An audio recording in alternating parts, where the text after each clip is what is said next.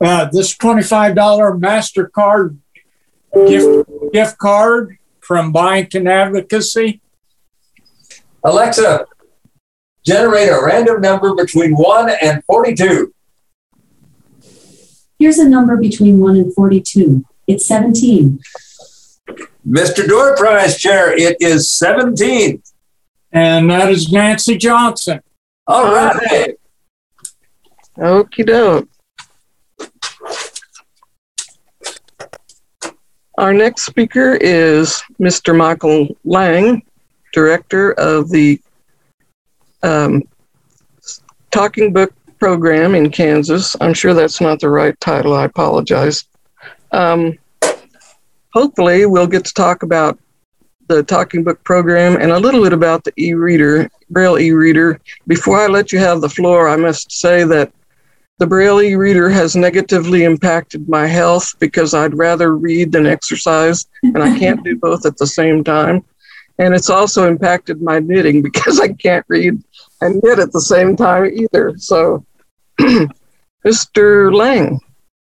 Hello, everybody. Um, you have the you have the title pretty close. Michael Lang, director, State Library of Kansas Talking Book Service. Um, I'm on the screen, but Maggie's in the office with me too to help answer questions as they come in. So I'll let you.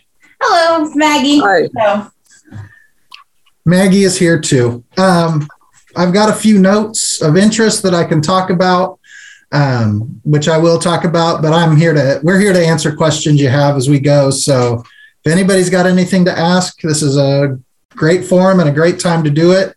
Um, I don't have enough notes to cover the whole time, so we're here to answer your questions as, as they come up.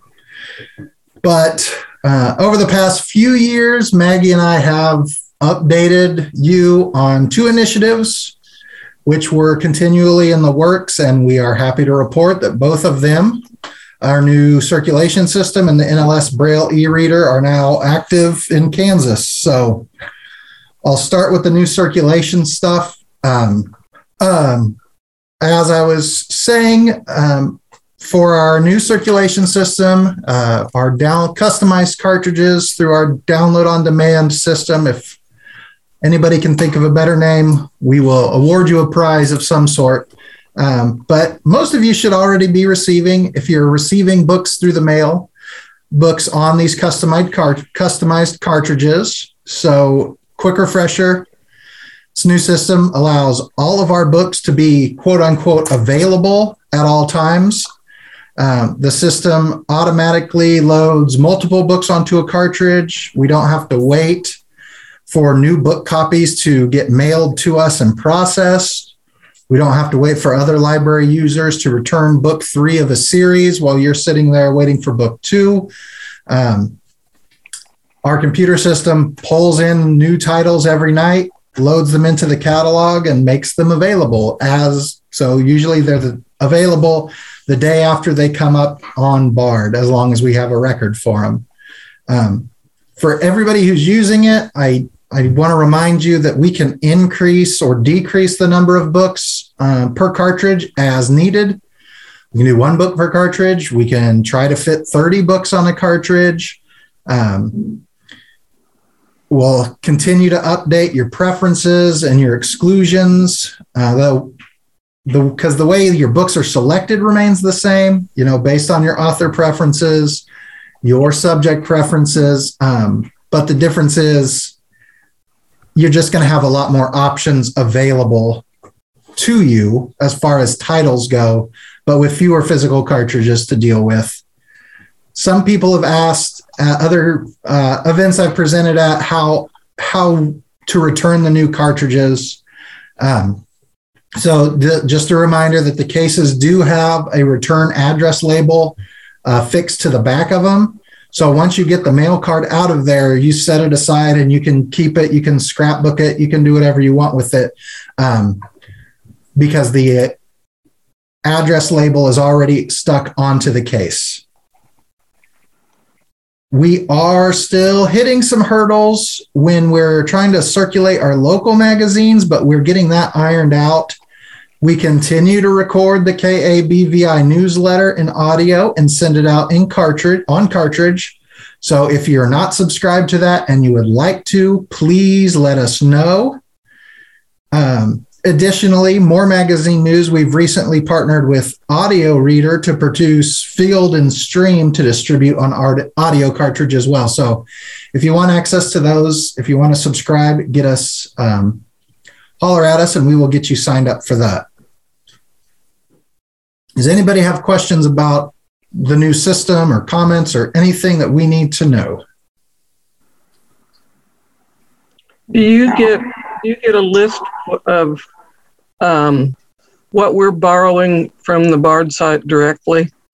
That gets loaded. Currently, it gets loaded periodically into our system. It doesn't happen immediately, um, but it does come through and we load it into our circulation system and it will then put the has hads on your account. Okay. Thank you. Yeah.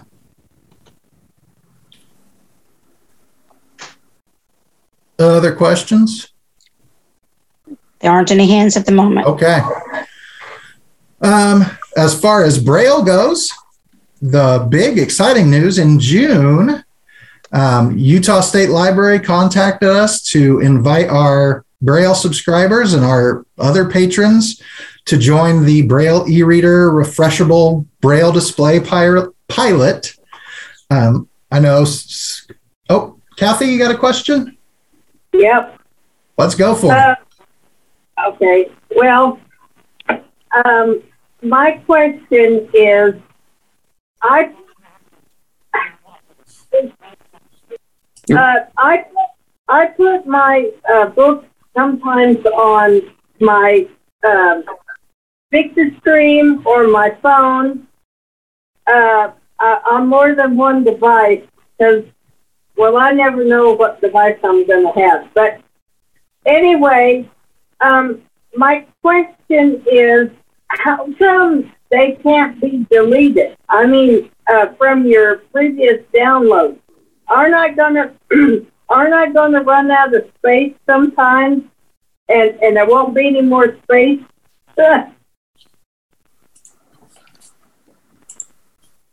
So your previous downloads, that just is a record of what you've downloaded. It's not actually keeping those downloads.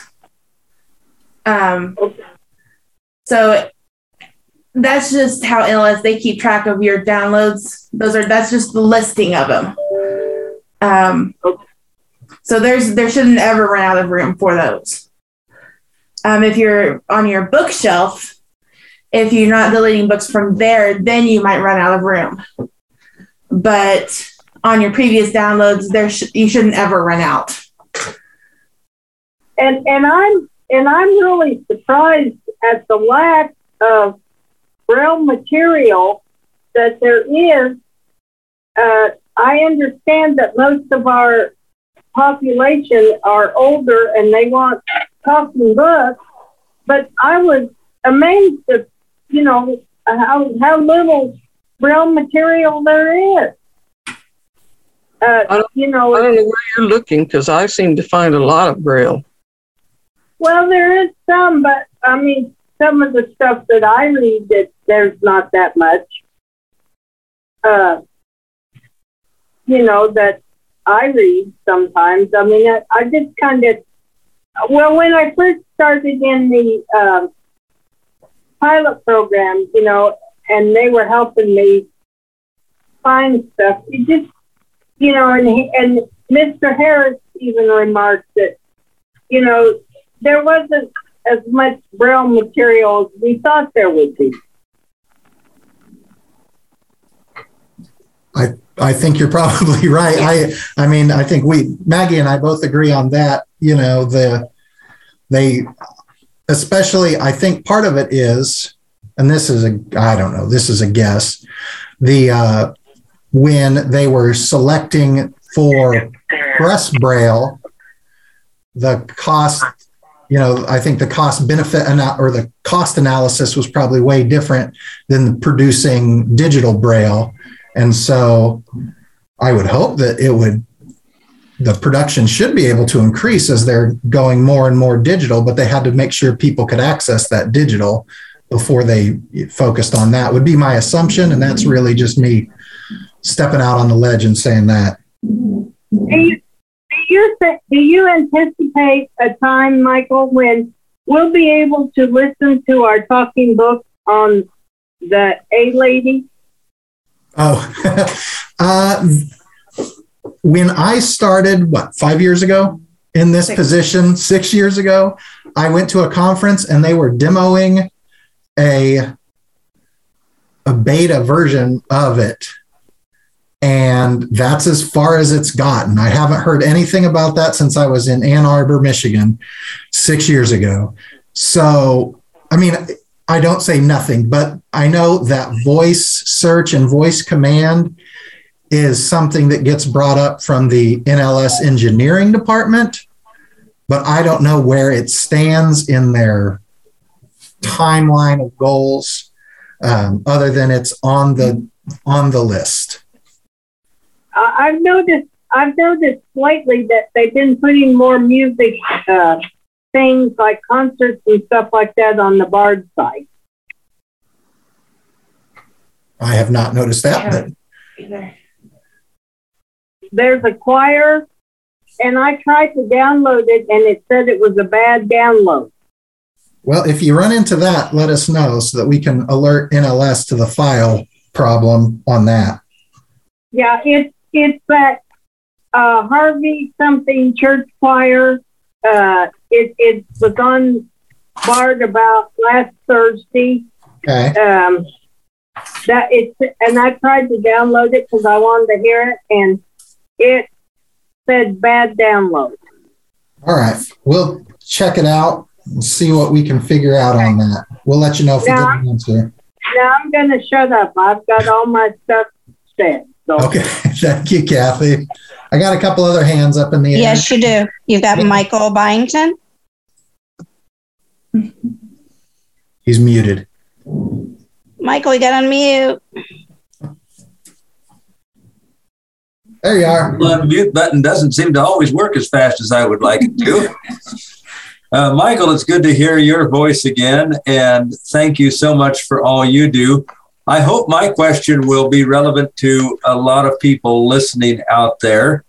Uh, now, as far as I'm concerned, at one time I knew how to download books. I was pretty good at it, but over the last years, I'll admit I've gotten lazy because I found a much more efficient way to get the books I want. And that is, I say, and I need more books on my card and let her take care of all that. Now, just in case there is ever a time when Anne breaks her wrist or we have a fight or something, and I need to learn to do that myself. And this would apply to anybody who hasn't uh, uh, downloaded books yet and uh, doesn't remember how or doesn't know how. What is the best and most efficient way to get a primer? Well, I forgot how to download or I never knew to understand how to start getting books that way instead of getting them in, in the mail. Perfect question because we are working on putting that type of information together right now. That's one of the goals for for this year is to make sure that on our website we have a central location for all of that. Uh, Maggie and Dylan are working to create um, documents and tutorials for people to use to learn how to effectively now basically beginning guides to bard on on our website. So that's maggie's got more to add to it i think. Yeah we're we are um, gonna do that. We have multiple videos. They're short. Um, we're looking forward to actually um, publishing those well when talking books week coming Yeah. up so so i think some of those are going to be out the first week of march and we're going to try to get all of that type of information organized obviously if you got more questions you can always call the office and we'll we'll help you out um, but we are putting that sort of thing together as we speak Well, thank you. I think Ann and I will probably manage to get along well enough until March that uh, she'll continue to download for me. But I'm really embarrassed about how lazy I've gotten with that technology simply because there's somebody I live with who's better at it than I am, and I have simply benefited from that. But uh, that sort of causes skills to atrophy. So I thank you very much. I'm glad you're doing that. Yeah, you're welcome. And your next Yeah. hand is Ann Byington. Too bad it's the Michael and Ann show today, huh? Um, and Kathy, um, I got I've got some comments. One is that wh- as a Braille e-reader user, I think I've read more Braille since June than I have in the past 20 years, probably. I love it. Secondly, um, I don't lack for material. There's a lot of mysteries, and a thing that I think is very fascinating is we access Braille from the uh, Canadian National Institute of the Blind, and I found some authors that I didn't know about because they're Canadian. And we also get some books that are written by Australian folks.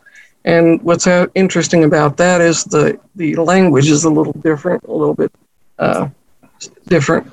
The other thing I would say about BARD and the Talking Books program is recently I've managed to find many, many books that are read by their authors.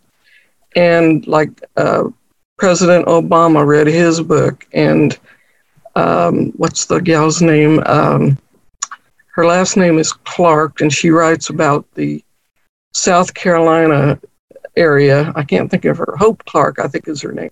She reads her own books, and I I really enjoy the fact that these authors are starting to record their own material because you get their accent, you get their slant, their interpretation of what they wrote, and they know what it's supposed to sound like because they wrote it. And I'm I'm really happy that Talking Books is expanding. I know that maybe puts some other readers out of work, and that's too bad. I also am glad that they're starting to import books from uh, books on tape and um, some of the other um, The commercial markets. no national re- commercial recording companies and uh, they the the other thing they do that some people don't like but i do like because i've got a bit of a hearing issue is there'll be a book that's uh, has two main characters say a, a female and a male character and they'll have a male reader read the male part and the female reader read the female part and i like that i think that gives the book a little bit more perspective. It gives it a little bit more depth. Um, but a lot of people don't like it. And, you know, you can't please everybody, unfortunately. Um, the, the Braille e reader surveys are starting to come out. I haven't done the last one yet. I haven't gotten it. But, um, and, and I don't seem to have the difficulties that a lot of people do tech, with the technology. I've had some battery issues, but I usually leave mine plugged in, so it's not a problem. But um, I am so glad that Karen Keninger and uh, other people pushed this because, like I said, I've read more Braille in the last eight months than I have in the last 20 years. And it's not because I don't like to read Braille, it's because when I was younger, I used to lug those big packed boxes of Braille books back and forth to the mailbox when I was in college. And I'm really glad I don't have to do that anymore. It's just wonderful. Well, good. Um, I would say, as far as the authors reading, I bet you that's almost probably a direct re- result of those commercial market books coming coming into the collection. Um, however, Representative Sharice Davids did read her children's book at the NLS studio. Um, so it is the audio version of it with her voice is actually the NLS version, the only one that that has been recorded by her. So um, she came into the studio and she recorded it, and it's available on Bard with her voice, but as well, I think it's also available in Braille. Um, so she wrote a, a, children's book. So I think um, I thought that was really cool of her to support the program. Um, and then, as far as multiple narrators, since you brought it up, we are trying to add that as a sub a subject heading. So if people don't like that and they're getting books th- from us, we can add that as an exclusion. onto their accounts. If it's something that they don't want to get, we are doing our best to add that as it becomes apparent that there are more than one narrator on there. So we can try to keep that out of everybody's orders if they don't want them. Um, I, I don't know a whole bunch about the Braille e-reader because Utah is providing the support for it still. What I do know uh, is that if you are not yet on the Braille e-reader program and you are interested, it's going to continue. This pilot project isn't shutting down. Um, any Kansans who want to subscribe to Braille are able to sub- well, we are able to sign you up and get you set up for the Braille e-reader even after the pilot date is over. So it will continue as we go. Michael, you got your hand up? Oh, uh, I guess I do. I didn't realize I had put it up. But uh, with all of the uh, stuff that uh, is available nationally, uh, you all do have a studio there in Emporia, I know, and you have recorded some wonderful uh, Kansas and regional authors uh, from uh, that area. And tomorrow we have a uh, legally blind gentleman named Wes Brummer, who is a, a writer of historical fiction, speaking to our convention. And I know that you did a wonderful job in the recording of his first major novel, Dust and Roses. And I just wondered if there is any offings in the uh, in the near future to get his latest release, uh, Starlock Sunflower, also recorded. And also, if you would like to talk about any other uh, Kansas interest or regional interest authors whom you are able to record out of your studio. Um, as far as the new Wes Brummer book, it is on our list. We have kind of limited the number of people coming into the studio to record, um, just due to the fact that it's a activity that requires a lot of breathing, and um, so you know we don't want people just coming back to back in um, times back to back with each other. Uh, we we installed some ventilation and stuff, but our recording time has dropped dramatically since March of 2020, 20. whatever year that was. um, but his book is on our list, and I am talking right now. I just answered an email from Lori and Nick about ways that we can maybe increase some of the production out of there. Um, ways that we could partner to do some things together. So I think that's part of that conversation um, that we are going to continue to have with Audio Reader about ways we can partner to make more make more books. Um, what is I can't remember. I don't even know what projects are going on right now. There's uh, the Michael Graves, the sequel to the Michael Graves first book. Um, that is in production. Michael D. Graves. To Leave a Shadow was the first book. Um, Shadow of Death is the second, and those are both available. And then we are working on All Hallows Shadows. So the third in that mystery series that's set in Wichita. I think at least the first one is. I read the first one. Yeah, I think it's still continued to be set in Wichita. So I know that one is in progress. Um, we have another true crime one that is almost ready to go, and that is Shadow on the Hill about a murder in Burlington or in Coffey County of some sort. Um, and that one is recorded. It just needs to get marked up and produced. So that will be coming soon. Um, we've been having trouble with the ability to upload to Bard. So that has kind of slowed us down on a lot of getting these finished up. But Maggie? Uh, Girl in Reverse. Um, it's Kansas City area. It's about 1950s, um, Korean War. Is that right? I think I think so. Like, um, and she's it's about her identity crisis. Um, I think Amanda's working on Kansas wildflowers and weeds or Yeah, something like that. a, a like- field guide to wildflowers and weeds, which I think has got a lot of technical writing in there. Yes. Um, and we always we still are producing um, Kansas Magazine and audio, Kansas Country Living, uh, keynotes. They've started publishing that again, which is from the North Central Flint Hills Area Agency on Aging, uh, KABVI newsletter, Field and Stream, and Secret the Life. secret place uh, daily devotional. So we're still doing our magazines. Um, those are a little easier for staff just to jump in and do as we have free time.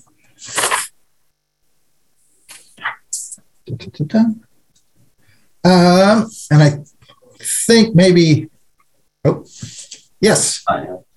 Where are those magazines advertised? we're trying to we've got it there's a spot on our website where you can find it. We are trying to add uh, insert into all of our new applicants applications that we send out. Um, it's not the easiest to find especially since they redesigned our website. So that's something we need to do a better job of. And i try to put it in the newsletter every now and then just to keep it fresh but it's not the easiest to find. All right. Other questions? I wanted to also point out um, that the foreign language collection at the NLS level is growing rapidly um, with the ratification of the Marrakesh Treaty, which allows for the exchange of books in accessible formats across international boundaries. The collection now has over 30 languages, helping us a you know better serve the diverse needs of our community but we're also adding books from other countries in English, which I think is what Anne was talking about. So we have, you know, mystery writers from Canada or from Australia. Uh, there's a handful of Doctor Who novels from Canada that have been added recently. Um, NLS is advertising these in an online publication called Foreign Language Quarterly. Um, and that is on the NLS website. Uh, there's only two issues of that so far. Um, with the addition of all of those materials, they've changed, made some changes to BARD because of that. So you can designate default search languages in your account settings, or if you don't have a default search language, or you have multiple preferred language, there's a drop down box beside the search bar for you to pick a language if you if you're wanting to do that. Uh, and that's on the main page there.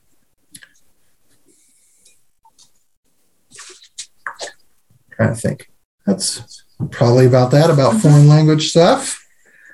Um, programs we're still doing our our virtual phone book club. Um, so our mark your calendars our next book club is March 9th.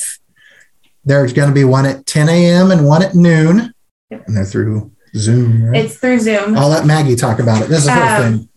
Yeah, book club runs through Zoom. Um, it's easier to do that with we're limited on number of spaces for our phones, so we do Zoom. Um, you can call in, you can call us, and we can transfer you into the meeting. Um, you can use the link that we send out. You do have to sign up for it. Let us know which time you want. Um, March's book, we're not actually we're not reading the same book. It's bring your own book. Um, we're talking about what books that you've been reading. Um, so you can share about it, what you liked, what you didn't. Um, so that was, it's been popular the last two times we've done it. So I'm kind of keeping with that, and it's hopefully we'll keep going. So That's that's on March 9th. Mhm. Um, the other three, so this is a quarterly book club. June 8th is The Soul of an Octopus by Sy Montgomery, a surprising exploration into the wonders of consciousness. September 9th is The Lincoln Highway by Amor Toll, Towels. I think it's Towels, towels. Towels or Towels. And December 9th is Gingerbread by Helen Oyeyemi. Yeah, I'm going to guess Oyeyemi. Um, So those are our book clubs. As I mentioned earlier, we're going to be throwing ourselves our annual pat on the back week. Um, talking Kansas Talking Books Week, which we made up, that runs from March 7th through 11th. We're going to be encouraging people to to uh, be a reader, download, and try Bard if they aren't already using it, um, as well as pushing out tips and tricks on Bard and, and that kind of stuff. More information on that's going to be coming out in social media and in our newsletter. So if you aren't getting our newsletter and you want to, we can either add you to our email list or we can subscribe you to the audio version to get it sent out on cartridge. Just contact us and we will get you signed up either one of those ways. One thing that we are planning that is pretty set, except for the exact time, um, is an Och- Ocean, excuse me, open patron forum on Friday, March 11th in the afternoon. Uh, we're just going to basically open up a Zoom room and discuss whatever is on everybody's mind. So, um, if you're interested in that, come on in and we can talk about what whatever comes up between now and then. Um, we are happy to basically just have a conversation and see what everybody needs from us. Excellent. Those are my notes. Like I said, I didn't have a whole bunch. I was just making sure that if there were questions or comments that we could open it up to the floor and, and help anybody or Are you muted? address any concerns that anybody had. Are you going to continue to do the art um, contest? I don't know. I I definitely know it won't be an annual thing at this point. I at this point I don't know what we're going to do because our ability to show it was is still limited. Um, and our ability to show it when we had it was super limited too. So, I mean, I would hope we could do it again in the future, but we're just at a point where, It's not necessarily a viable right, it's option right at this minute. right. So,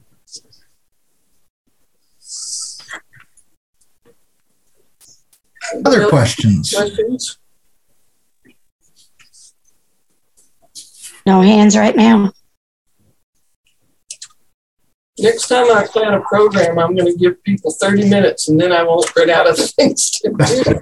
That's all right. Um, I just didn't know. I didn't know how much, how many questions there were going to be, and um, you know, I could have, I could have dug in a lot deeper on some stuff, but I wanted to make sure we had time to answer questions as they came up.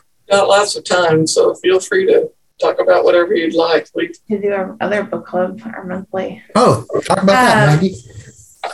Man, I used to do a book club in Manhattan, and um, unfortunately, with COVID, we had to go virtual, which actually has been a pretty great thing. That um, we have we've opened it up to any patron in Kansas that's in Talking Book Service. Um, so if you're interested in those, let me know, um, and I can get you on my my email list. Um, we do it by Zoom as well. It's monthly. It's the third Tuesday of every month um, at one o'clock.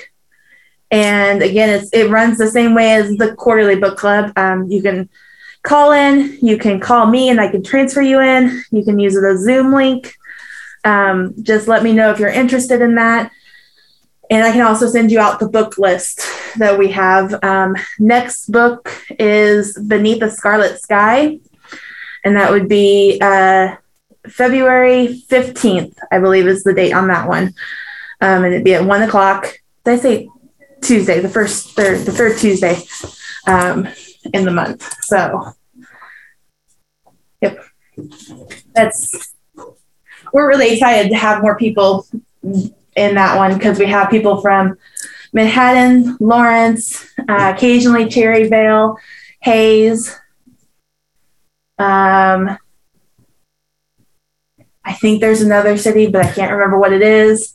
So, pretty exciting that there's all those places. So, All right.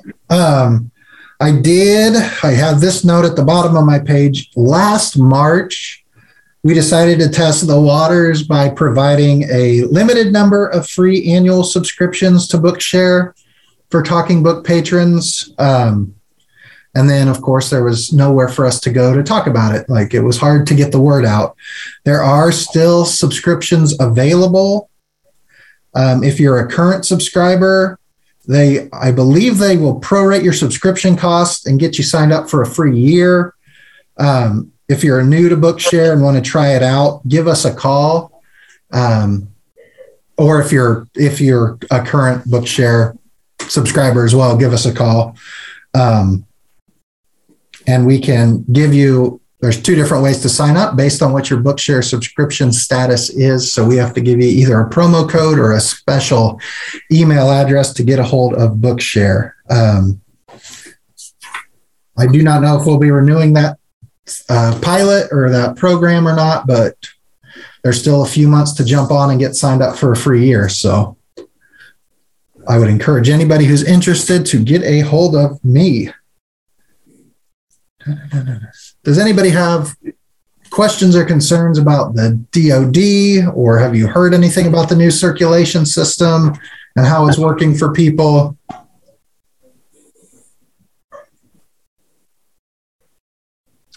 Enlighten us. Well, the uh, multiple book cartridges that are getting loaded, I just didn't know if we've heard some, you know, we get feedback.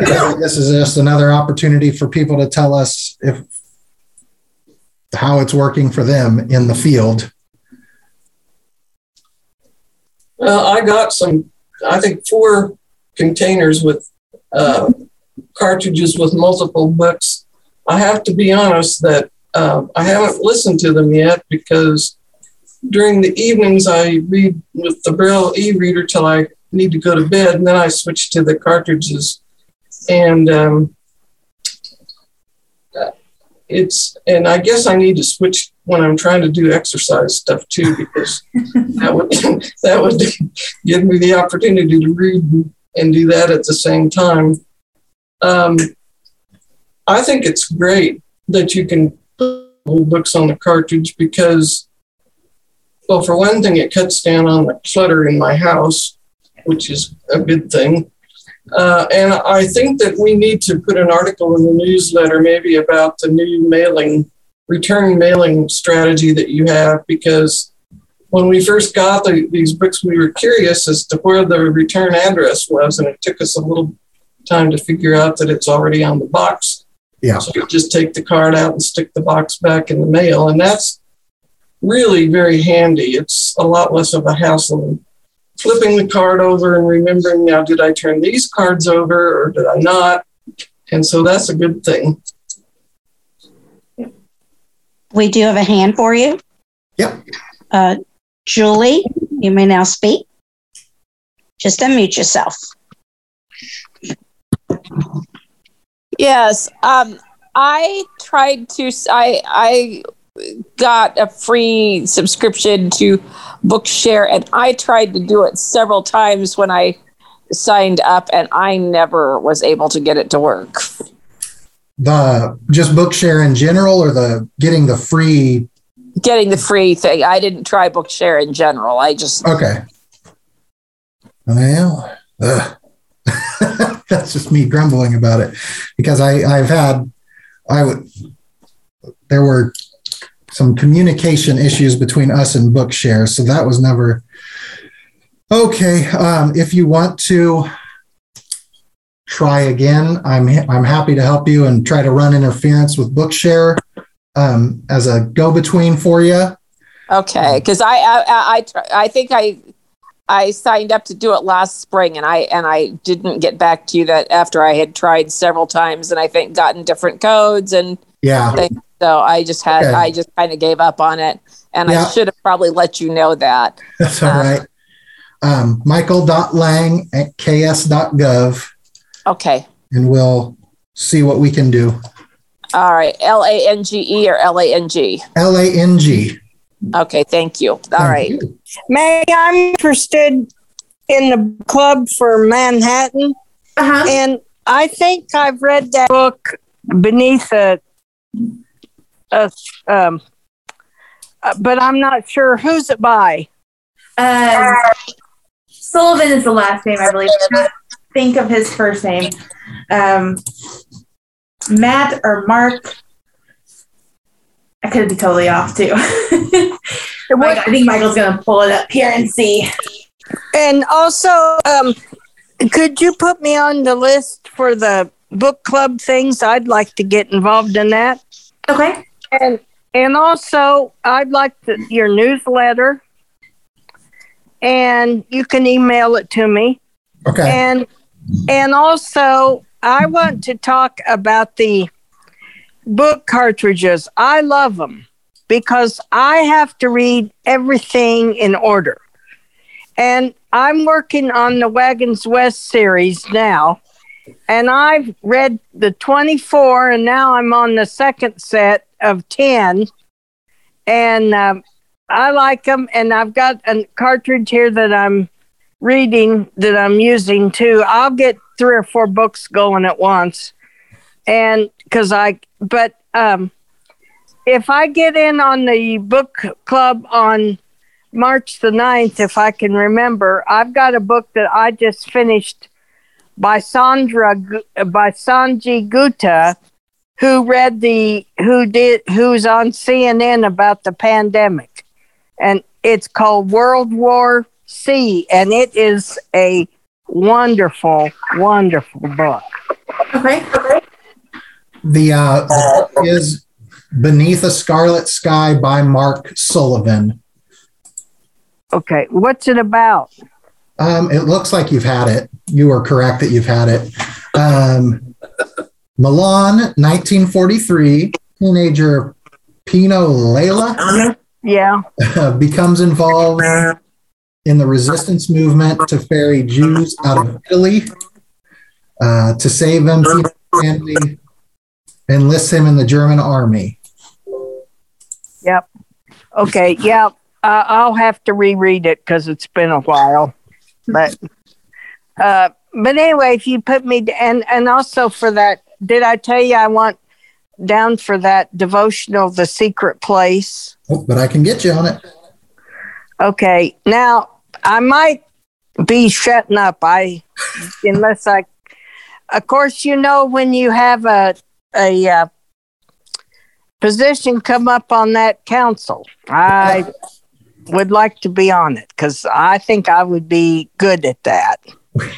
We are still looking for people in southwest Kansas and southeast Kansas. Oh, well, I don't live there. I know, but I this is a good opportunity. So for our advisory council, we we have positions open in southwest and southeast Kansas. Um, if anybody's interested, I can send you the actual counties that that means.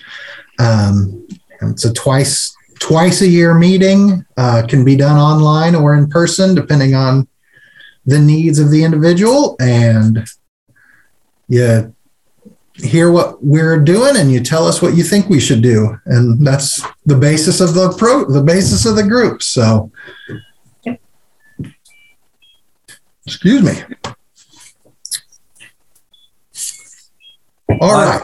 Uh, question for you, uh, Michael, and, and this is just kind of a logistical question, but uh, I know when you send out magazines, they obviously have to be returned, unlike, uh, you know, some of the ones that used to come on Soundsheet and so on. And I'm just curious with the uh, KABVI News, since I've been editing that, uh, do are people good at getting it back to you after you have sent them one, or do you have people who uh, receive one and they get it? Uh, they sort of keep the cartridge too long and don't get the next. I don't know if i could answer that. I'm looking for the right button on my computer here to see if i can find anything about that. Um, with it being so we've the way we've got this set up um, to load i think people can have multiple magazine cartridges out at once. So at this point they may not have got to a point where by not returning it they're eliminating themselves, but eventually they would get to that point. Yes. Um, but you have looks like we there's 28 subscribers to it, so that's oh, there's more than that. Oh, maybe not. But yeah, you've got quite a few subscribers, um, and a lot of them, not all of them, have got one recently, but um, yeah, it looks like they're keeping up with it pretty good. Most everybody has got the the most recent issue, so Well, that's good. That helps us know whether we're uh, putting things in that people are really interested in or not. So I appreciate the information. Maybe we need to note that in an article too, though, that this, if you return the cartridge, you're more likely to get the next issue. I'm Yeah, that's a good way to say it too. You're more, Um, we'll, we'll try to do that. I'll make a note. I will too. Thank you very much. You're welcome. We really appreciate the partnership on that. Uh, it helps us get the word out to people. And uh, I will mention to talking book readers that don't necessarily join KABVI every year that we would love to have you join. But according to the IRS, we have to make our uh, benefits, such as our newsletter, available to people whether they pay us a membership or not. And uh, that's one reason we go through uh, the Talking Books program to uh, circulate the KABVI news, and it is available to any blind or visually impaired person or well, any person who wants to uh, read it and is ta- eligible for talking books in the state of Kansas. So, by all means, tell other people to subscribe, and uh, we really appreciate you helping us out with that. Yeah, our pleasure. It's what we're here to do, helping get information out to everybody. So it works really well for us, and I'm glad we've got a system. With the new system, it's also easier for us to get it. I mean, it's streamlining our process, uh, which makes it easier for us to get stuff out to your people too. So that's it's been really good. Thank you so much, and I get compliments on uh, your readers that are reading it too. Uh, apparently, they're I I don't receive mine back that way, but I, I use large print. But uh, uh, apparently, you've got some good people reading it. Well, good. What did we miss, Maggie? What do you know? I can't think of anything. I mean, I will. I will tell you this. This new circulation system has changed everything. We are, we are in the process of getting rid of all of our books.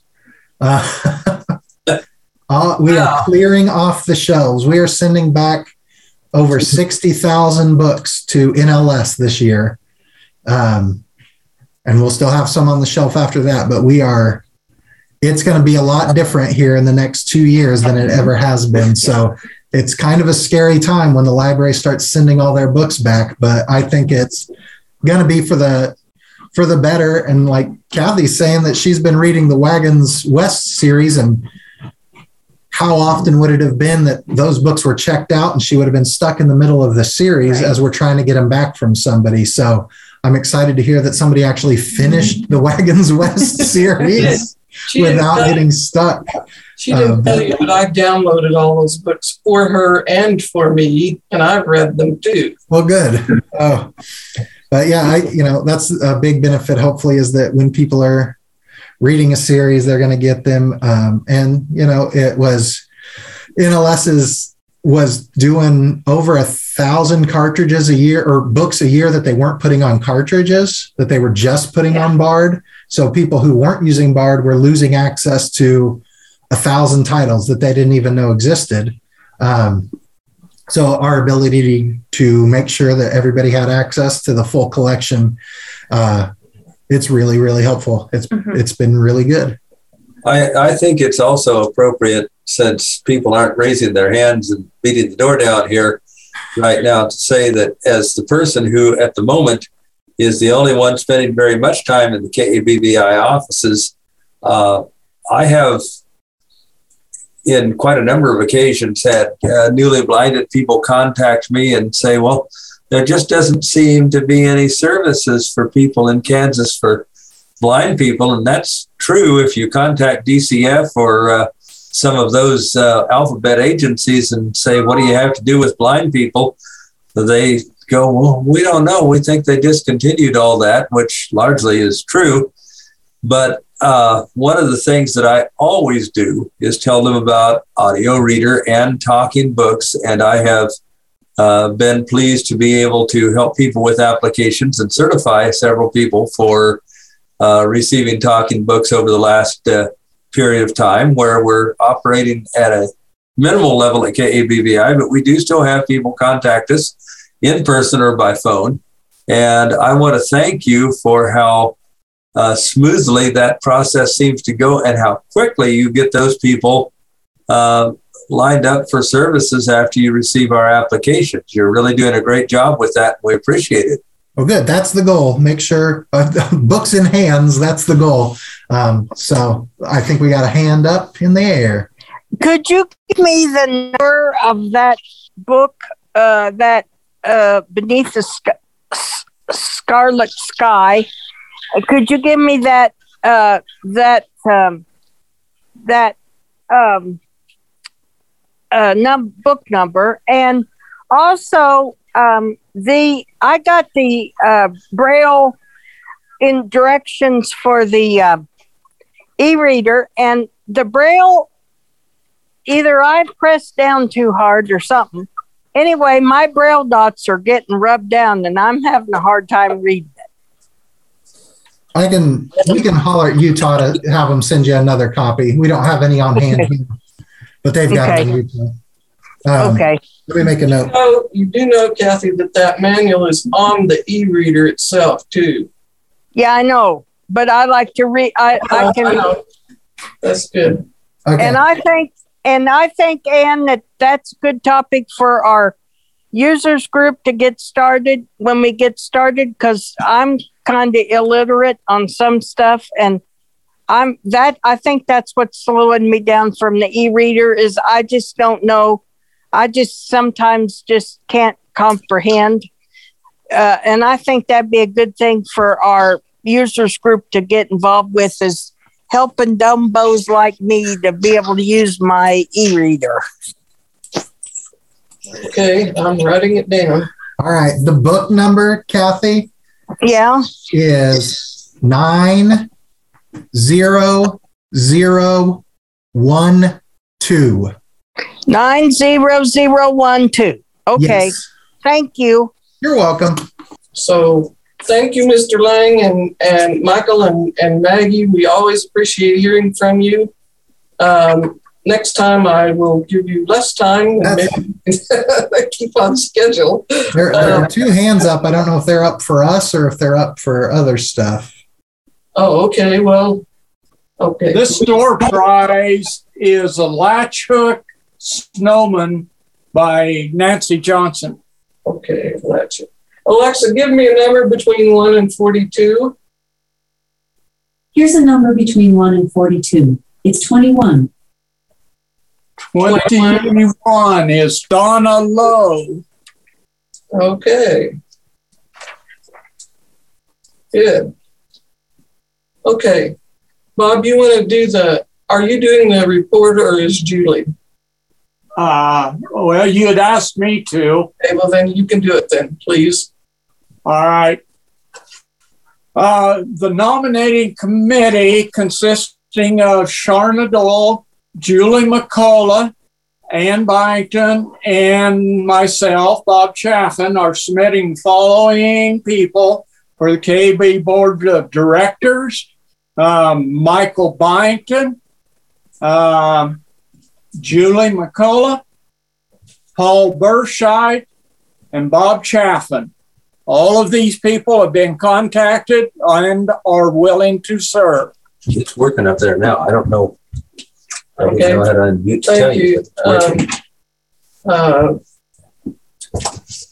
before we, well, let's go ahead and, um, we're, we're going to let you raise your hands. How many people do we have on this, uh, on the attendee side right now? Do we know? Yes, we have uh, five. That's really too bad, but okay. Um, we're, do I have to have a motion to accept their report?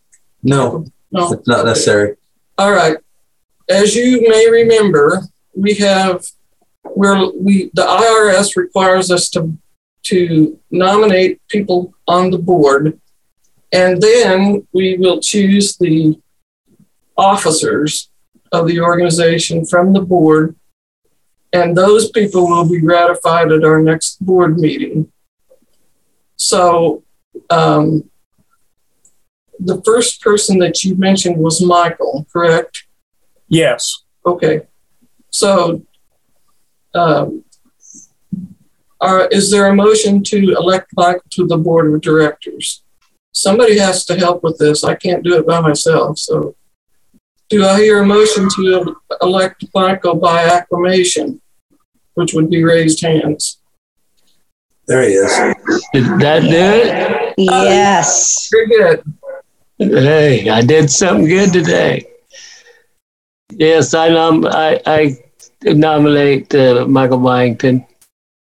He's been nominated. You need to move that he be elected by. Oh, oh yes, I, I, I make I move that he be uh, elected uh, by uh, acclamation. Acclamation. I started to say arbitration.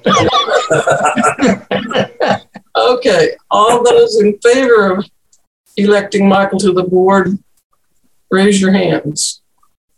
Alt Y or the raise your hand um, place on your iPhone. This is going to take a while, so Right now, I've got four hands up. I'm not on the computer, but mine is up too. So you have five actually. Uh, well, it up. says three. It says four. It's three on the participants and one on the panelist side. She's voting on the same computer as Michael, I think is what she. Okay. Okay. Then we do have five. Yeah, we got her computer working upstairs, but she I'm doesn't want to yet. leave and go upstairs in the middle of the elections. Uh, okay, I guess that's everybody, huh? All right. Um, Michael's been elected by acclamation. Uh, I, I didn't want to do this during during uh, election for me, but point of order, you need to ask for other nominations three times Oh, to forgot. really meet I'm Roberts. sorry. Jeez. Okay. Uh, There won't be any, but are there other nominations from the floor? Well, no, you go to the next one now. You've already voted on me. Okay, the next one is um, Julie. Julie McCullough. Okay, she her name's been put in um, nomination for a board member pos- position. Are there other nominations from the floor? Are there other nominations from the floor? Are there other nominations from the floor? Help me out, Michael. Um, No hands. Okay, Madam President, I move that nominations cease and that uh, Julie McCullough be elected to the board by acclamation. Okay. Is there a, s- do I need a second? No, I don't, I don't remember. Okay. I second it. Okay, thank you. Okay. All those in favor of Julie McCullough, raise your hand, please. Okay, they're going up. And we have two hands up here. And Journey's trying to help. Oh, Journey's trying to vote too, but I don't know if he's a member. He wants to vote for Julie too. So far, there is four. Count two of y'all. Okay, He likes Julie. Five. and then us is be s- seven. Okay. Um, congratulations, Julie. You are elected to the board. Um, the next officer, I mean, the next board of director position is Paul. Paul Burscheit. Yes. Yes. Um, do I hear a motion to elect Paul by acclamation? Uh, how, you need to ask Oh, for, are there any nominations from the floor? Are there any nominations from the floor? I do know how to do this. I'm just kind of rattled. Are there any other nominations from the floor? Now I need a motion. uh, Madam President, I move that Paul Burscheit be elected by acclamations to the board of directors. Um, all people wishing to vote for Paul, please raise your hands.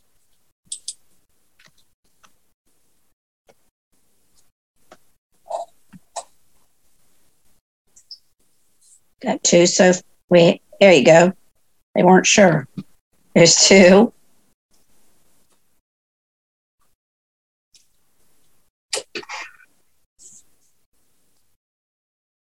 And hasn't gone any further.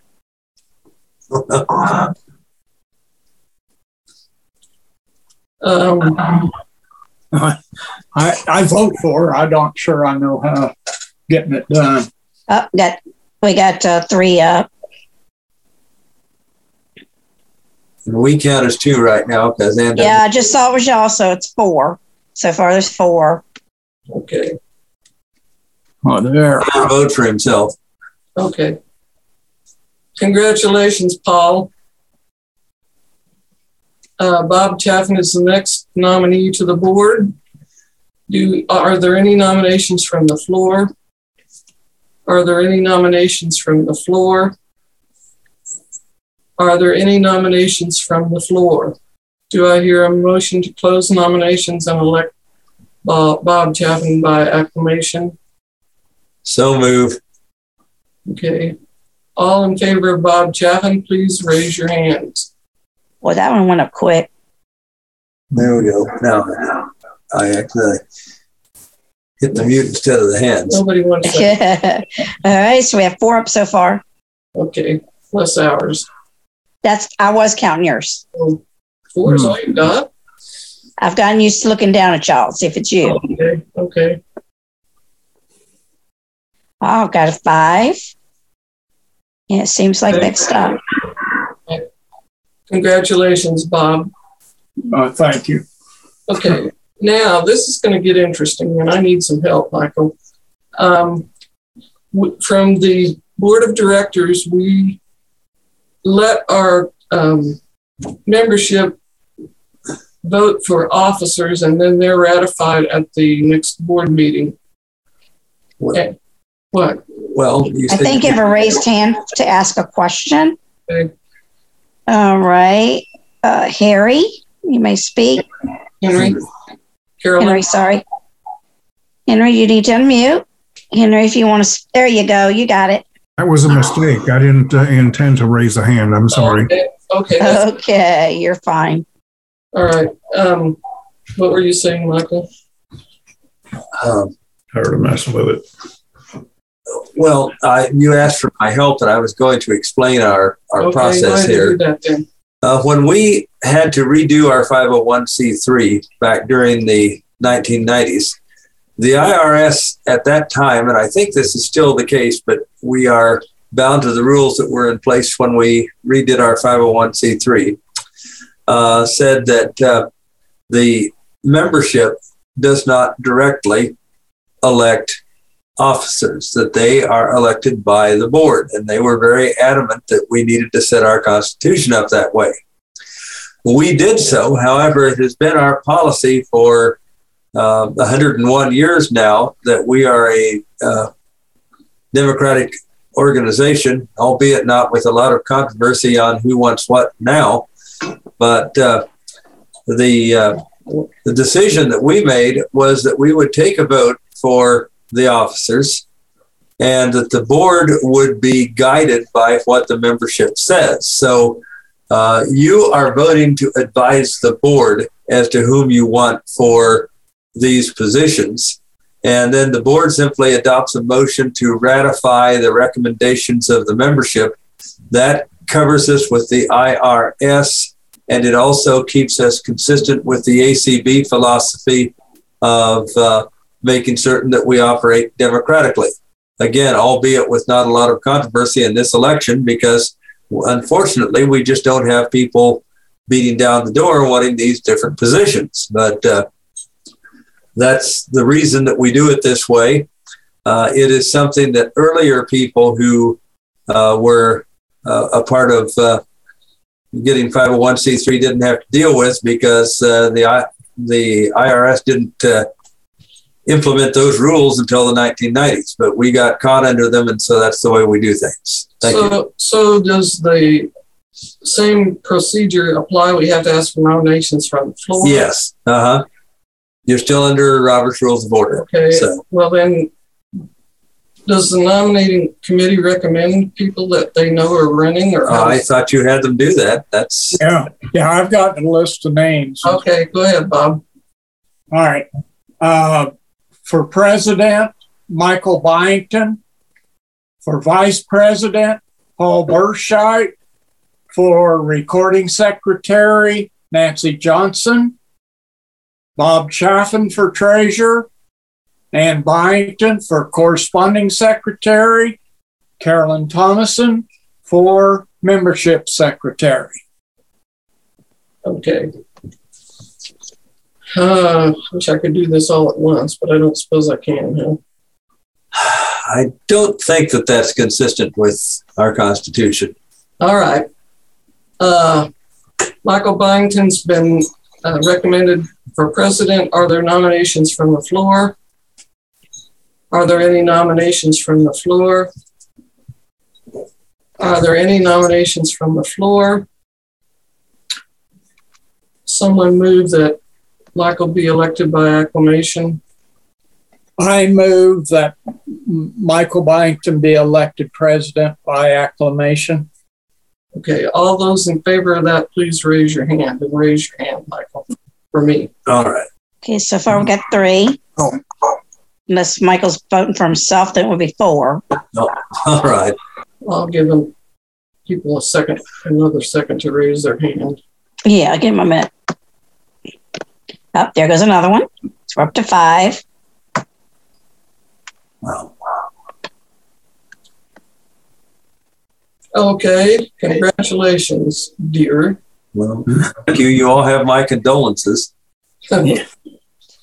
okay, for vice president, Paul Burscheid's name has been put into um, nomination. Are there any nominations from the floor? Two more times. Or, huh? Two Are more there- times. Are there any nominations from the floor? Are there any nominations from the floor? Madam uh, President, I move that uh, Paul Burscheit be accepted as vice president by acclamation. All those in favor for vice president, please raise your hands. Okay. Two up so far. Uh, uh, two more. So we're up to four. Okay. Five's probably what we got, right? Apparently. Yeah, I counted y'all for two. Okay. So you So we- And there's two others. So there's four.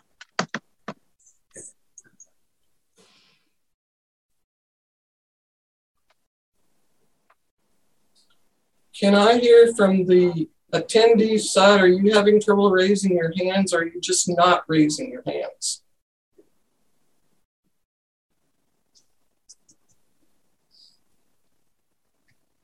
Well, they would need to raise their hand for you to hear them. So I would have to acknowledge them.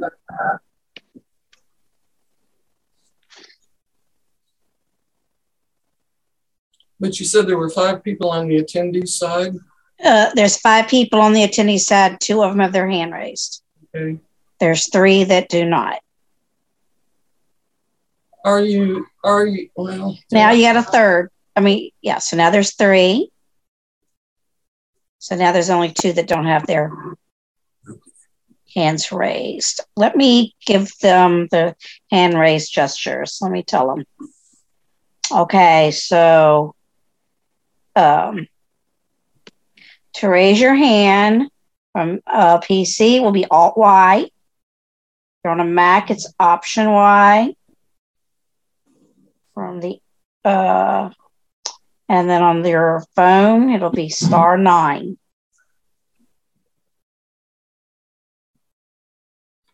And if in your if you're doing it from the app, it's going to be in the middle of your screen.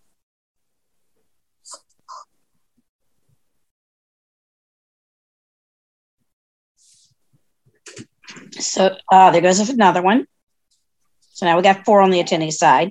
Okay, good. All right. We're good. All right. Okay, thank you. That was for Paul, right? Yes. Okay, and the next one is, Nancy Johnson. okay, Nancy Johnson for recording secretary. Are there nominations from the floor? Are there nominations from the floor? Are there nominations from the floor? I move that nomination Yeah. cease. Uh, you do have a hand. Okay. Oh, let's see who it is. It's uh, Henry. Henry, you may speak. Just unmute yourself. Well, it's the same story. I didn't really intend to do that. I was trying to remove the hand from being up, and instead it must have went up. Oh, yeah, because I had already lowered it for you. Oh, you lower it? I did. But on the screen, it showed that it was still there. Okay. Um, H- Henry's got another member at his place, so you can count his hand when it goes up as two, two, if they agree. what Yes. am I? Uh, did we elect her? We Uh, did, didn't we? I think we did. Okay, congratulations, Nancy. Or no, maybe we didn't. Uh, Well, yeah, there were five No, people. there were. Okay. And Julie has her hand up. Would you like me to let her? Want to hear? You want to hear from her? Sure. All right. Uh, you may speak, Julie.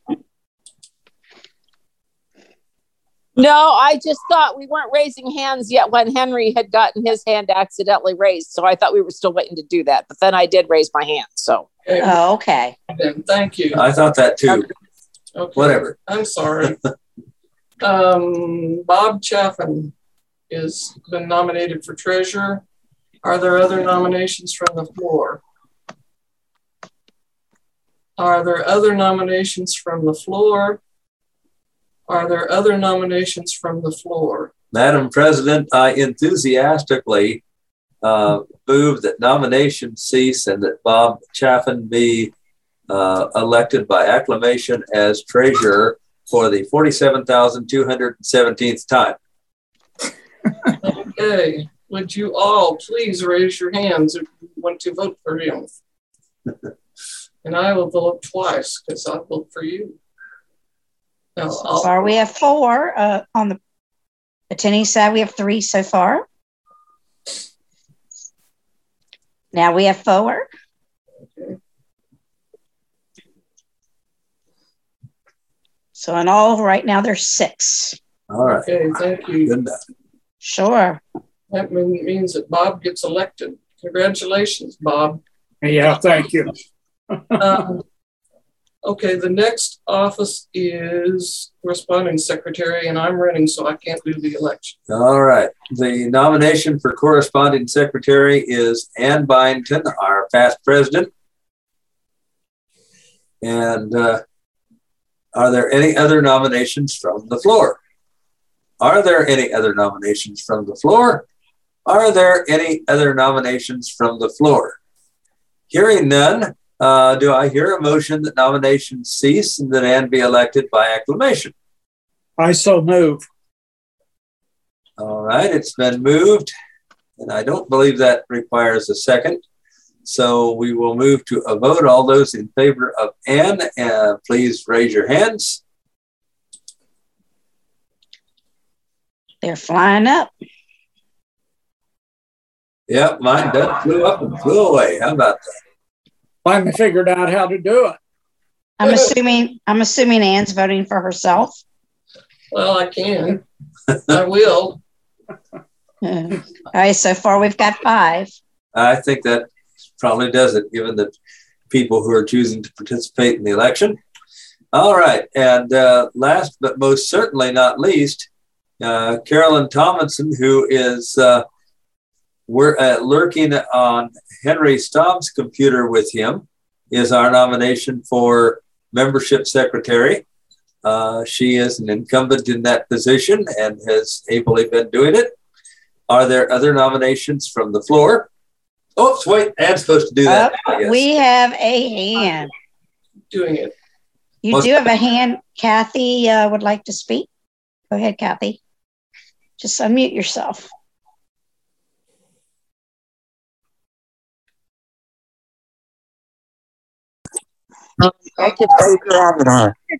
You're, get, you're getting faster, Kathy. Good job. I had to tell. I want. I wanted to tell you that I didn't vote on some on these officers because I couldn't find the raised hand thing, and it was. I finally found it. I had to get out of the the the uh, Zoom meeting and come back in, and it's terribly hard to find these buttons. So so I mean, you can put me down for votes, but I just, it, I was trying to, I was trying to get in to vote, and I couldn't find the buttons. Okay, well, we'll take that into consideration and thank you. And I'm sorry it's been so bad, but, um, You do have another hand. Uh, Julie, you may unmute. Well, Go ahead. You're unmuted. I okay. I, I needed to get my speech turned off because sometimes things talk to me. Um, so on an iPhone or at least on mine, and it may be this way on Kathy's, you have to swipe to the right until you get to the right one. It does not show up. You can't touch it in the middle of the screen. Um, you have to just swipe to the right till you get to it. okay. Um, so that so when when it ti comes time to vote, she just has to swipe to the right, and she'll hear the you know the different things, leave meeting and different things, and then it'll come to raise hand, and then she needs to tap that one twice. Okay, thank you. hmm Have we finished voting on Carolyn? I don't know. No, I don't think so. Okay, well, raise your hands if you wish to vote for Carolyn, please.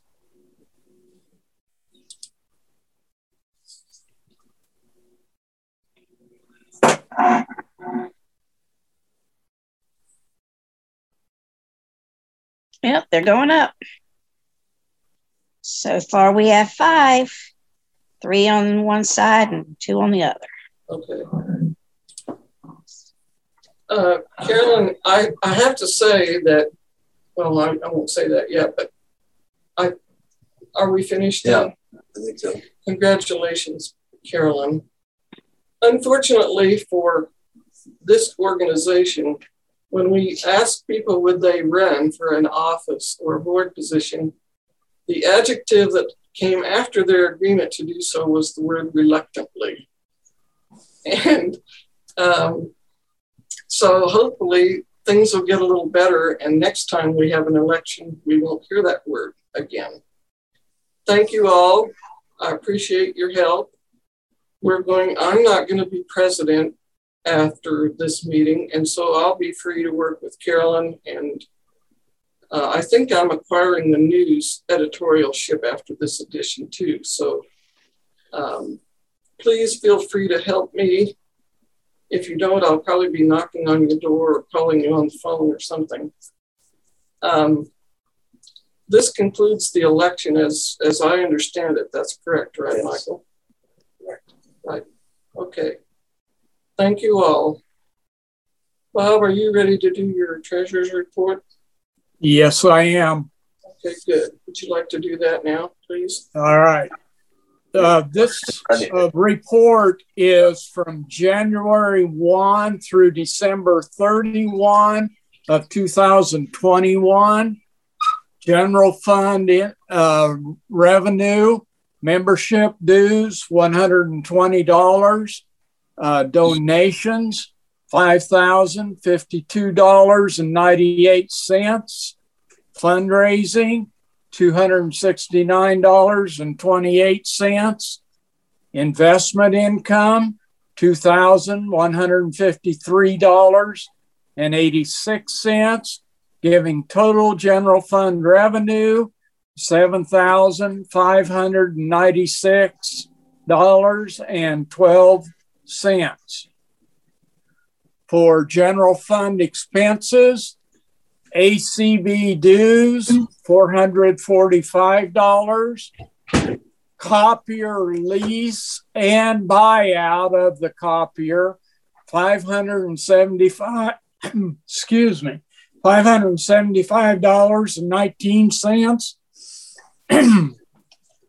Copier maintenance contract, $327.45. Insurance, treasurer's bond, and liability insurance, $600. Office rent, $5,036.81. Um, office supplies, $48.78.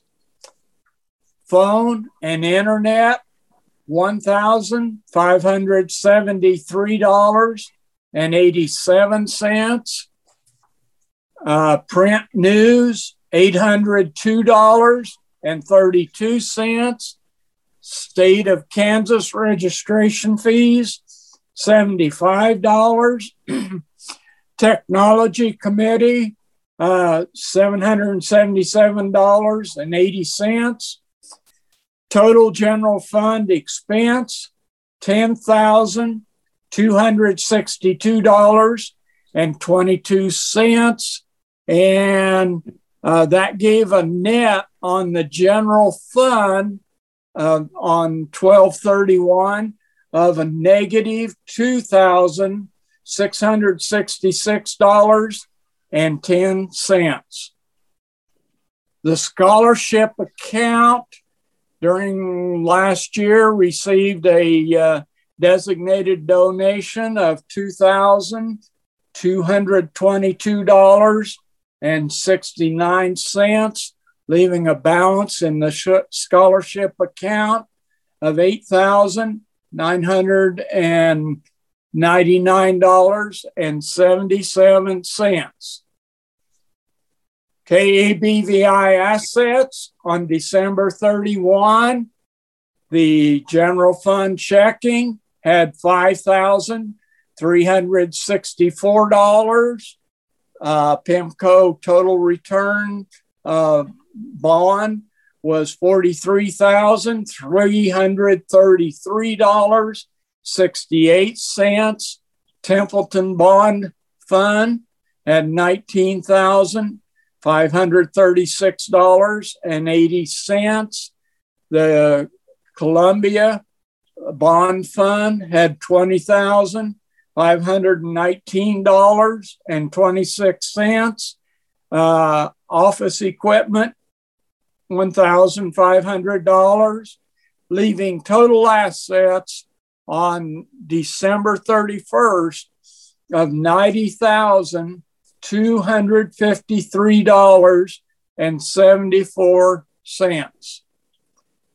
Uh, the scholarship funds are being held in the general fund checking, and as reported above, uh, the amount in that account currently is $8,999.77.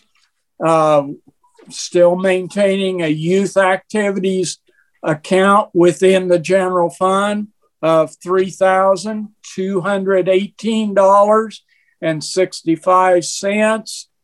Um, and um, the guide dog users uh, has $655.97 that we are holding for them. Any questions? Thank you. Uh, mm-hmm. Some of you may have noticed that again this year we had a uh, negative balance in terms of our fundraising as opposed to our expenditures. And we have had that for quite a few years in the recent past. That is a concern, obviously. And I did want to mention that uh, at the direction of the board of directors in my previous role uh, as corresponding secretary, uh, why I was directed to correspond with our uh, landlords, uh, which is a corporation called Gray Horse Farms. They're part of uh, Paul property management and ask if they had uh, cheaper accommodations that we could rent. We don't want to give up our offices that we maintain in downtown Topeka. We do get some additional uh, recognition and notice because we have an office and it gives us a place to keep the Braille Adult Library that we took over from the Kansas uh, from the Kansas Rehabilitation Center for the Blind and Visually Impaired when uh, that uh, facility closed, and we took the uh, majority of the things that they had uh, in terms of library and uh, information resources. So we'd like to keep an office if we could, but we're the first. I would be the first to admit it's the one that's down there the most that we're not using uh, the conference room or some of the offices that we have very much because of the pandemic. And there's certainly some question as to whether we'll ever regain the amount of activities that we had going on down there before uh, the pandemic started. So uh, I have corresponded with the landlord. I do know there are some smaller empty office suites in the building, and I have inquired about them. Uh, I'm awaiting that response. And so I thought for people who are concerned about uh, the negatives, I would talk just a little bit about the things that we're trying to do to lower that uh, negative expenditure situation that we've had for a number of years. Uh, we also are uh, attempting to, again, possibly change internet and telephone providers to get a less expensive deal. We switched from AT&T to Cox, and it saved us money for a while, but uh, that's been nudged back up, and the service really hasn't been very good from Cox. So, uh, which is one of the reasons that we're running the convention from our home. We actually have better internet from Cox at home than we do at the office, even though we're paying more at the office. So uh, we are attempting to uh, look at other providers again uh, to deal with that. And if we can uh, make some inroads in those areas, we should be at break even again soon. And I just thought maybe that would be helpful to anyone who wondered about the negative bottom line. Did I leave anything out of that, Bob? No, I don't believe you did. Um, you know, one one of the expenses that has gone away was was that copier lease, which was five hundred and seventy five dollars. We own the copier now, so are no longer making any lease or any kind of payments on it. Outside of the copier maintenance contract, that's a different different animal. That's that's to uh, keep it running. Well, yeah, keep it running. Yeah. Right. Thank you very much. Uh, Ann's gone upstairs. I think she's back up at, at her uh, computer, but she is uh, muted. So uh, I, I, don't know whether she's dumped this in my lap since I got elected president or not. I hope not, because I thought she was going to run the rest of the meeting. But uh, uh, I see that Vince is here. Do you have to vote on that treasurer's report or not? I I've checked with Roberts recently on that. We have done that as a tradition, but I don't think we actually have to, according to Roberts. Okay. That's fine. I think I'm unmuted now. There you are. Um, thank you, Bob. And You're welcome. Is Vince here yet? Yes, he is. Yes, I'm here. And oh, good, Vince. Good to see you. Good yeah. to hear you. Good to hear um, you too we'll go ahead and, and turn the meeting over to you. You can talk as long as you want until four, whatever, 25 or so. And um, you can do screen sharing. That's correct, isn't it, uh, Allison? Yes. Uh, well, I haven't checked to see if it's enabled, but I'm, I'm pretty sure it is.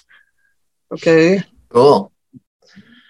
Well, we can do that if if, if it's time. I can can start okay. babbling. Vince, Chanfroni from NanoPac. I think I said your name right. That's pretty good, and it's uh, it's it's the correct way, but we say we say more frequently Sanfroni. But yes, yeah, absolutely. Okay. okay. Um, so thank you, uh, and uh, thanks for inviting me again. It's great to to be with you all. What's the uh, the rules here? Do we take questions as we go, or you can do it however you'd like. Well, I'm glad to to answer or uh, change topic or anything as as we're chatting along here. Um, my my intent was um, my my tentative intent intent was to to talk a little bit about NanoPac for for anyone who didn't know know us, um, and then maybe speak about uh, some of the the product features or or products we've had that are either new or we've had the most questions about over the last year. Um, and then just chat in general again about some of our services. So um, that sounds great. Okay, super. Well, I'll do so. Um, I am calling in from from NanoPac in in Tulsa, Oklahoma. We are uh, headquartered here. We've been here um, since around 1987, and uh, specifically are, are really assistive technology distributors. We we provide the majority of uh, products that are are considered you know higher tech, I guess, um, assistive technology for folks with with vision impairment um, primarily, but we also do a number of products for uh, orthopedic or mobility impairment, as well as some some reading and learning issues like dyslexia. Um, we we cover Kansas certainly, and uh, another seven or eight states in this region. Uh, we we do so by by headquarters here. We staff a number of people for for back office support, for technical support, uh, for managing inventory and getting things shipped in and out. Um, and then we have staff on the ground uh, in various states that usually work out of their home, uh, but are are traveling you know throughout the state as as individuals who are are there to educate folks about technology, let you demo it, let you kick the tires, um, certainly be there to help deliver it if there's training or support needed. They're available for that, but but we keep the lights on from sales. Uh, we're a private business, and we, um, uh, you know, revenue is is what keeps us afloat. So we certainly appreciate you know the business we've received from from folks in Kansas over the many years. It's it's greatly appreciated, and we we enjoy our relationship with y'all. Um,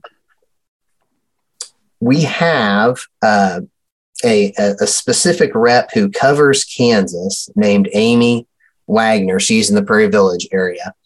And um, I'll chat about her a little bit later. But as, as we talk about some products and, and, and what we have and what we do, um, you know, she's she's available to you all should you have a need for for help for support for for getting to look at some of these products she especially specializes in our our uh, magnification products.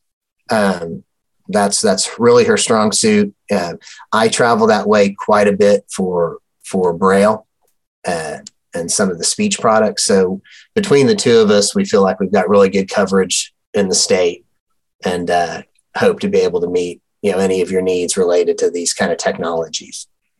Um, so having said that, let's uh, let's talk about you know some of the products and some of the the questions that we've had over the year.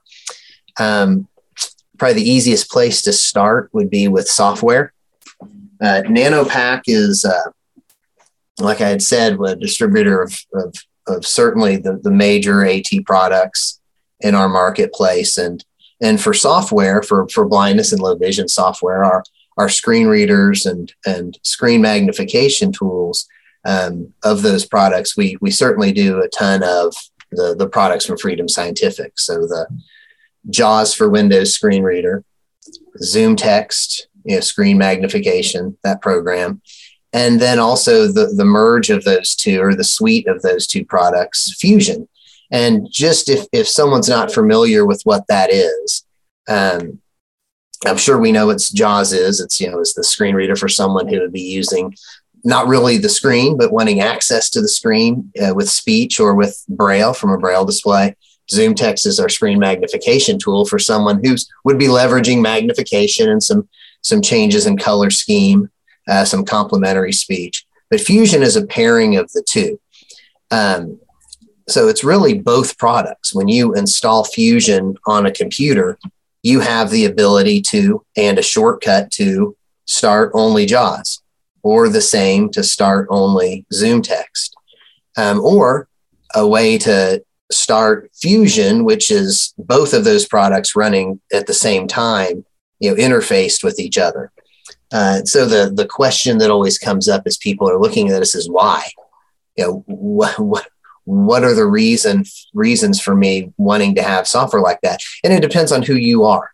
Um, certainly, someone who is uh, totally blind, let's say, uh, would not have any value in the magnification component of Fusion. So they really wouldn't want to be a Fusion user. And I suppose someone who was uh, a low vision magnification user who was completely hard of hearing wouldn't have any value in the JAWS component uh, unless they were braille literate. So I guess that doesn't doesn't quite add up. But the places that we do see use uh, of these are, say, a um, AT trainer. So someone who might train other individuals in assistive technology and they have a need for both products maybe not for their personal use but so that they're able to learn about the products and then when they go work with individuals work with them on those those solutions.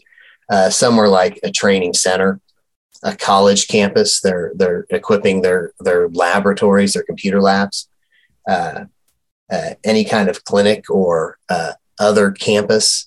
Uh, would be somewhere, a library, anywhere we've got a population of, of individuals who may need either of those programs. Fusion's a great solution in that it's it's easily managed because it's a single serial number, it's a single product. Um, certainly, there's a little bit of discounting compared to buying the two products separately. Um, so it's just a, a nice way to have a very all-inclusive type product. Um, there's also, you know, individual users who may use this software. Say, for instance, um, if I am classically a JAWS user, maybe I could get away with 14x and Zoom text on a computer, but that's just not productive for me. And I choose to run with speech and the keyboard only. Um, but every once in a while, I encounter that nasty CAPTCHA that is asking me to either listen to or look at some some complicated characters together, or maybe moving through you know a, a document that is asking me to refer to figure 11.4, which could be a chart or graph. It might be nice at that point to hammer up the magnification and to visually interrogate those items, albeit slower than what may be my normal productivity. It is access there. So that's a place we see that used. In other places, we have individuals who who fatigue over the day. And maybe I use Zoom text, the Zoom text component in the morning to get through more visually oriented tasks, and then am a JAWS user in the afternoon. So there, there's definitely folks other than just these evaluation sites or, or, or multi-user sites that use that software. Um, but it's been a nice product, and we've seen we've seen a, a good amount of it out there in the field. Uh, but having said that, uh, Zoom Text, JAWS Fusion, they they release a new version every year, and they release at the same time. So uh, this most recent release of all three of those products, uh, what they're calling version 2022, happened sometime I think early November last year is typically when it happens, um, the year before the year date, and uh, yeah, they release at the same time. They're tested at the same time, so we know we've got good compatibility with them. And so that is is certainly the, the product offering that we're dealing with the most or we're getting some of the most questions throughout the year to our support folks. And uh, i'd like to to start you know actually showing or talking about those products with a couple of the features in there that that we've been getting questions about. And so this would be a good point to try to share my screen and that looks like that's just working fantastically. Good. And I can stop your screen share when you're done if you'd like for me to, Ben. Okay, thank you. You're welcome. Let's close a little bit of the Zoom stuff here. Get to I have to this keyboard. Okay, so what I want to mention first is something about Zoom Text. So the feature that I wanted to bring up is something that actually wasn't released in this last release, but we've had a lot of questions about it over the year because it's from the 2021 release. It's a it's a, a toolbar that they've added to Zoom text that's always on top uh, called the quick access bar, I believe. And so normally, let's say that I'm in, which I am in now on the screen in just Google Chrome, and I was uh, typing in search term like elephant and have some results for elephants on my screen. Um, if I decided that I prefer, let's say, black background instead of white print, which is presenting as white print now with white background with black print now. And I prefer to have speech on when I'm in uh, Chrome or in Google results. Normally, if I don't already, I have to, and if I'm, I should preface this by saying, you know, if I'm not using the keyboard shortcuts, which are which are certainly faster, but not everyone remembers every one of the keyboard shortcuts that are available. We have a number of folks that are wanting to sit back and comfortably use their mouse only, which is understandable. So I would have to bring my mouse down to the bottom of the screen, pop up the Zoom text window, the regular Zoom text user interface, which comes up with some magnifier controls where I can tap a color button to turn that black background on. Now, I believe that visually you won't see the black background across the Zoom interface, and that's okay. But I may also want to go to the reader tab, which is a reader page in this Zoom text window that I've had to bring up on the screen, the equivalent of alt tabbing to it. Click on a little picture of a face to turn on speech. Voice enabled. And I may also like the mouse echo, which is a tool where as I move my mouse over print that I want to have read on the screen, it echoes it back. So I may want to turn that on. Mouse. Mouse echo set to hover mode. Set to hover mode. And then minimize this window. Minimize. And make my way back to Chrome. Elephants are the largest land mammals on Earth and have distinctly massive bodies. Large and move my mouse across print as I'm having it read, or very, you know, there's other ways certainly to have this spoken. But, you know, and then maybe I decide I don't want that. Well, I've got to go back down to the taskbar, bring up the Zoom window interface, access those same buttons again. Zoom text magnifier. Turn off my mouse, echo, echo, turn off my speech, turn color off my check. color contrast. enhancements disabled. All of that, minimize again, and then I'm back to using my computer. So that's fine um, but slow. And if I don't know the keystrokes, what they've added is something called a quick access bar. So this is a bar that's narrow. It's a vertical bar that I can move around the screen that's always on top that stays out of the way, essentially. Um, and it has some default shortcuts on board. So it just has some very simple icons that I can click. There's a picture of a face. Voice disabled. Voice enable quickly enable and disable the voice and maintain you know being within the application that i'm in. I can turn my mouse echo on mouse quickly. echo set to hover mode. Elephants are the largest land mammals on earth and have distinctly massive ears and long trunks. They use their trunks to pick up objects. Turn on my color or any of those features all very quickly with that quick access bar. Um, that has been something that we've had a lot of folks using. It's been a, a, nice little tool and it's customizable. So at the bottom of this vertical bar that has a number of default icons on it, like increasing and decreasing magnification, are at the top with a big plus and minus. There's a, a, speaking face for turning the speak on and off. There's a picture of a rabbit and a turtle for increasing and decreasing speech rate you know, my my color change, the mouse echo, and some others. But at the bottom there is uh, like an opening symbol, a greater than type symbol, uh, uh, an arrow. And if I press that, hide shortcut names. It expands that that access bar, and it gives me those same icons, but it has the names of them. What's more important here is I, I don't think as many people use this because it it it becomes a much wider bar. It's more intrusive over my Windows environment. But the reason that we do open that is it, it reveals a customization button. And so that button is uh, there for one, when I click it, it brings up a list of the shortcuts that are on the page. So I can choose right here to say, well, I don't want the voice assistant, which is one of the items in the list. There's an X I can turn that off with, remove it, Remove. Mouse echo. and say that I wanted to then go to Customize view. An add shortcut button. Search. And it gives me a search box so I can go for what I'm looking for. So if I'm looking for my add shortcut, oh, uh, Zoom text feature I might want to turn on. I'm drawing a blank on a good feature. Let's see, what would I like to do here? Maybe the app reader. A P P. There's the app reader. App reader. I can add that as an item to to my shortcut bar, and then click OK. Okay. And I've got an added item then to my shortcut Show shortcut names. which is which is a nice thing. So that's been a neat little tool.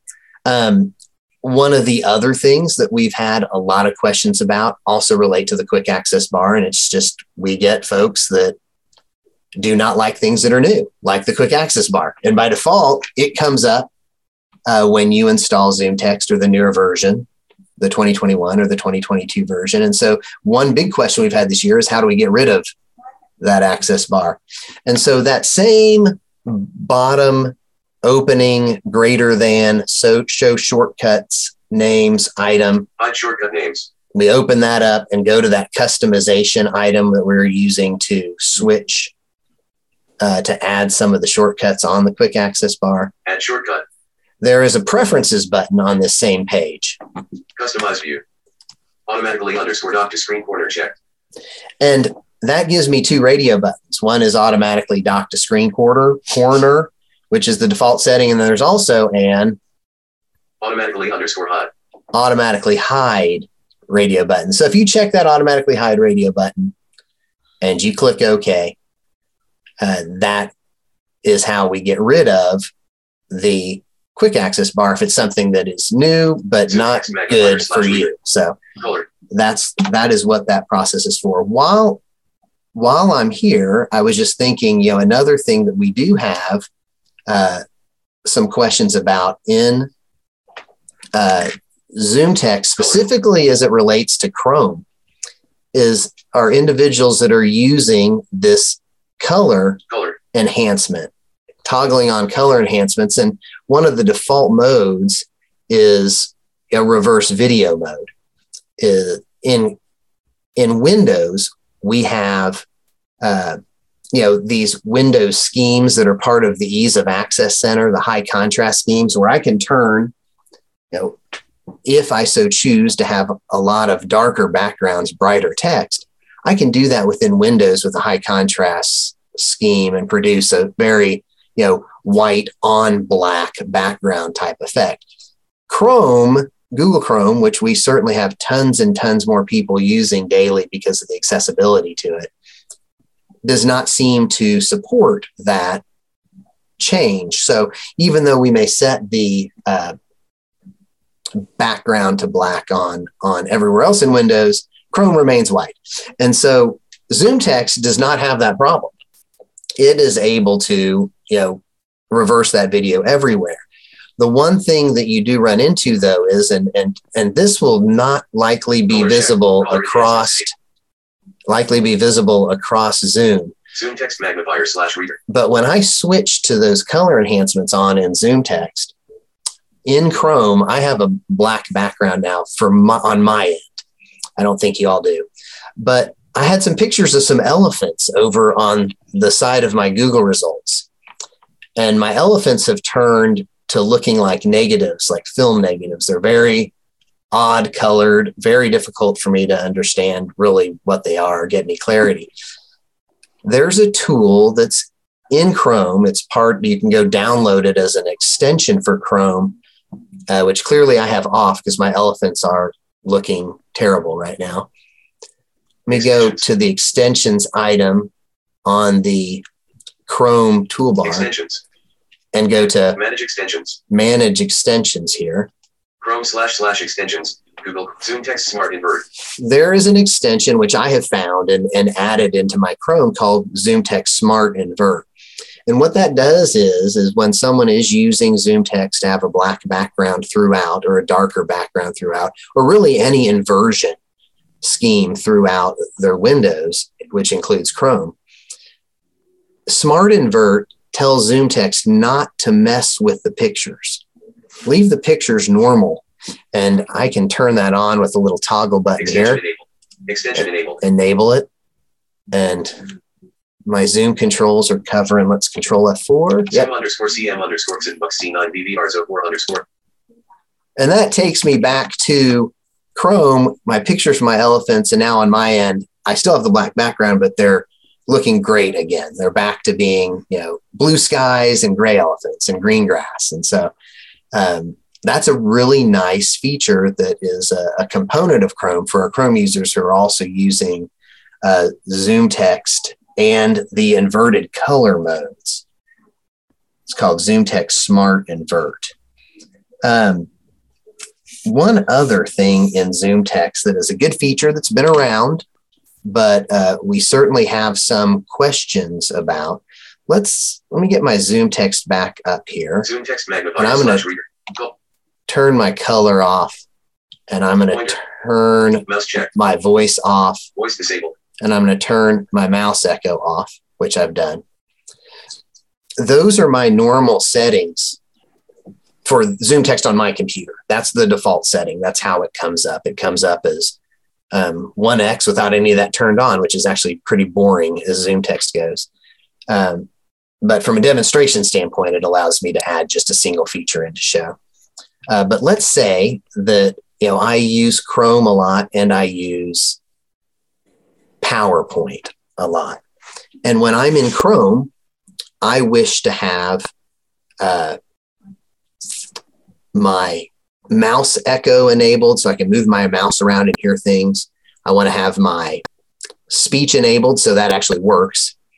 And I'd like to have that reverse color background on. But I sure don't want that on when I'm in PowerPoint or maybe anywhere else. So let's load PowerPoint here. Windows key, PowerPoint, enter. And just to open a presentation, they've got a default presentation here on bringing presentations to life. So I've got PowerPoint up now where I don't want speech, which is my default setting, and that's great. So I won't have to worry about that. But if I Alt Tab or move back to Chrome, no speech here. What I could do is start hammering the buttons on my quick access bar, which is a lot easier than bringing up my Zoom text window. Uh, but there's another feature where you have uh, what are called application settings in Zoom text. So I can choose to say to Zoom text that when I'm in Chrome, I would like to have my speech on and my mouse echo on and my colors inverted. But when I'm out of Chrome, go back to my default. This is a great productivity improvement. The way that we go about doing it is first, I get to the application that I want to make changes to or application specific changes to. So I'm in, in Chrome right now. I'm going to bring up my Zoom text user interface. I'm going to go and change these settings. So I want my speech on. Voice enabled. I want my mouse echo on. Mouse. Mouse echo set to hover mode. I might change my Magnifier. Color check. Color. Color enhancements disabled. color enhancements changed. Once I have it set the way I like it, Elephant. Google search. here I am back in Chrome and happy with it.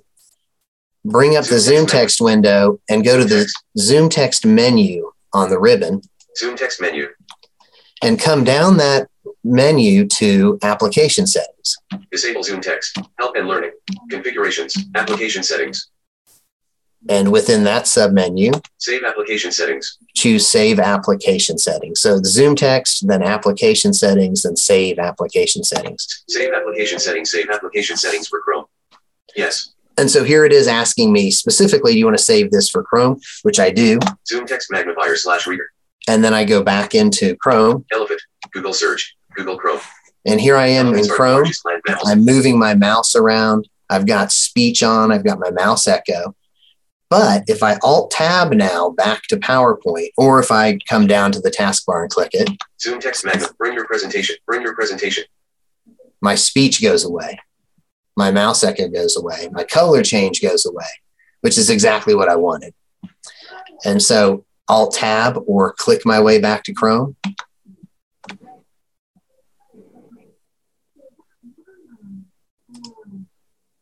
And here comes my speech.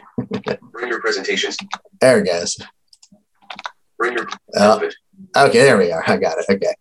So are the largest very good. Okay, so there comes my speech back and my other enhancements back, my mouse echo back. So uh, very neat feature there. If you are using that and mess it up royally, you can just go back to the Zoom text window. Zoom text menu. in the Zoom text menu back to application settings. application settings. And in that sub menu, Save you'll find settings. save application settings, which we used the first time, but below it, Manage application settings. manage application settings, enter. Okay. and I have uh, the choice to. This will list. I'll have a list box Cancel. with all of the different application settings apps. So if I have application setting for Chrome and Outlook and Word, Chrome checked. They'll be in this list. The only thing I have is Chrome. It's checked. I can uncheck it or check it to enable or disable it if I would choose, or Enable all. Disable all. as I tab here, Delete selected. I can just delete the selected item, which is Chrome. Zoom text application settings. Delete application settings for Chrome. Yes. Yes. Manage application settings. and then I'm out of there. So I've gotten rid of that if I didn't like that or I had really messed it up. So that's removable. All right, cool. So that is um, some of the things that we've definitely had questions about about Zoom text and some of the, the nicer features, albeit they're not all new, uh, that we've been using with folks as of late. Let's do, uh, let me say something quickly about uh, JAWS. Um, I'm going to close Zoom text here. Unless we have any questions about it, I need to show something.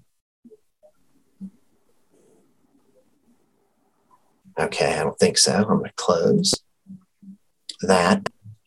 Um, the other thing that at least one of the features we've really had a lot of calls about, done a lot of support for, and uh, I think it's a really cool feature uh, in JAWS is this uh, sound splitter. If you guys haven't heard about this, so so what this does is uh, as I'm listening to my computer with headphones, with you know stereo speakers, um, and potentially, and as of late, more frequently, surely, been in a Zoom meeting or in a Teams meeting or just listening to music or something else while I have JAWS up and running.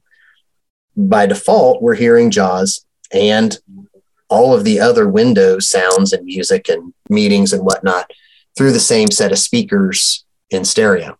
What the Sound Splitter does is it's a tool that allows you to move the JAWS voice to just one of your speakers or one side of your headphones and have everything else in the other. So it's a really nice way to be able to focus between the two. Um, it's really easy to do. It's very impossible to demonstrate because you know this comes over as, as mono to you all. But um, I can at least we can at least hear you know, where the settings change. So if I start up JAWS here, I'm just going to do Windows R JAWS 2022, enter. JAWS. Elephant dash Google search dash Google Chrome. And I think you all can probably hear my computer talking in the background. Yes. Okay. So here those those keystrokes are it's those layered keystrokes. So I'm going to do an insert space. Space. Do the letter V like volume Volume. And then B like balance. B. Balance. And then at this point, I have the choice to press a left arrow, a right arrow, or an up arrow. Left arrow moves JAWS to my left speaker, everything else to the right. Right arrow does the opposite of that, and up arrow rebalances me back to normal. So we'll hear if I hit left arrow here, JAWS is routed to the left. JAWS is routed to the left. Insert space, VB, like Victor Bravo, volume balance. B. B. Balance. Right arrow, JAWS is to the right. JAWS is coming out of my right speaker now. Meetings coming out of the left speaker. And just to revert back to where we were originally before this ever happened, insert space, B. B. Balance. VB, up arrow. Balance has been restored for all apps. Very nice. Balance has been restored. So that's been a cool product. That's been a cool feature.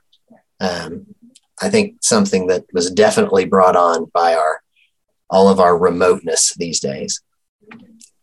Print your presentation. All right, let me get JAWS off here. Hold F4. Enter. Elephant dash Google search.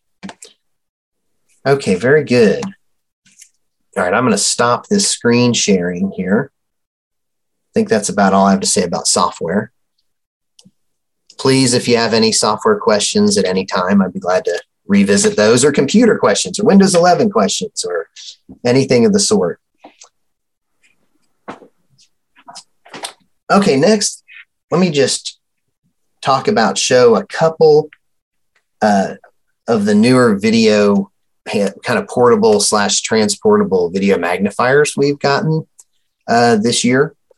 Uh, I'm going to s- turn my video on and switch to a little camera pointing to a table next to me here. Okay, very good. And so, what I want to let me see if I can get my mic pointing towards me more. Okay. What I want to talk about first is uh, a new product in the Ruby line. So, you know, Ruby video magnifiers, they're from Freedom Scientific, um, have been around for a long time. They're, they're definitely a, a popular handheld. Um, and they have you know, a little 4.3 inch screen with a foldable handle for doing video magnification, a little camera that's presenting, you know, text and images on that little screen, a five inch screen that flips open, like stands up like a little tiny monitor on your desk so that you don't have to lean over if you're reading paperwork on a table or a desk. A seven inch version of the same where I've got a little screen, seven inch screen that's giving me, you know, a, a larger area to view print, something that becomes a little, of course, less and less portable as they get bigger. But what we have today is the Ruby 10. So this is the 10 inch version of, of those items. And it has some neat newer features. Um, it is a 10 inch screen, flat 10 inch screen, you know, basically a panel. It has three buttons on the left, three buttons on the right. The uh, buttons on the right uh, are on the face, not on the side. And I've got a, a home button on the right at the top, and then a plus and minus for zooming in and out. And on the left side, there's a color mode button for changing my color modes, uh, a line marker button, and then a pic- button to take a picture. Uh, let me power this on. There's a power button around the left side. This has got a, a, you know built-in battery, uh, charges with the USB C cable, which is nice because they go in both ways. But this does the same thing that the other Ruby's do, in that I can hold it up and do magnification just without anything else, or I can flip out a little stand on the back. When I flip out the little stand, I can set it on my desk or table. And when I do so, it sits it up straight, more like a computer monitor, but leaned back slightly. So it's real comfortable reading angle if I'm sitting in front of this product. Um, and then this has got a lot of the things that all of our video magnifiers have. I can zoom this print up and down. I've got different color modes. Right now, we're looking at true color. I'm putting some black and white print underneath this right now. But if I put my hand under, I can see the color of my hand. I can change these video modes to, you know, a black and white, a very enhanced white on black, black on white enhanced, some other false colors. And you have control over all of these like we do with anything.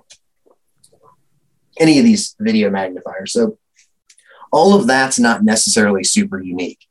This does have buttons for control, but it also has it's a touch screen, so I can pinch to zoom you know, here on the screen, which I'm doing.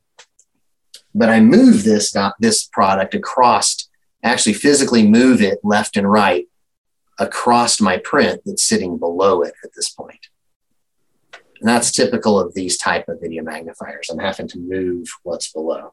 I'm having, I should say move what's below. I'm moving my device over the top of my print, left and right, because it's not all showing at once. I'm magnified to the point where I maybe have a third of the width of the page at one time. And this will zoom way up. All right, so again, that's all pretty common. What's really neat about this product is that along the top edge of the screen, up above the screen essentially, and kind of built in to the top edge of the screen is an arm. There's an arm that runs the entire width of the screen that's hidden in the case. It's jointed over on the right side. And I can pull the left side up and it rotates almost like a clock hand around the corner of the right side. So it's basically at nine o'clock until I pull it up and it comes up in the air over the top of the device and past per- perfectly pointing towards the ceiling and comes back down to what I might call sticking out the right side of the device at about like one o'clock or so.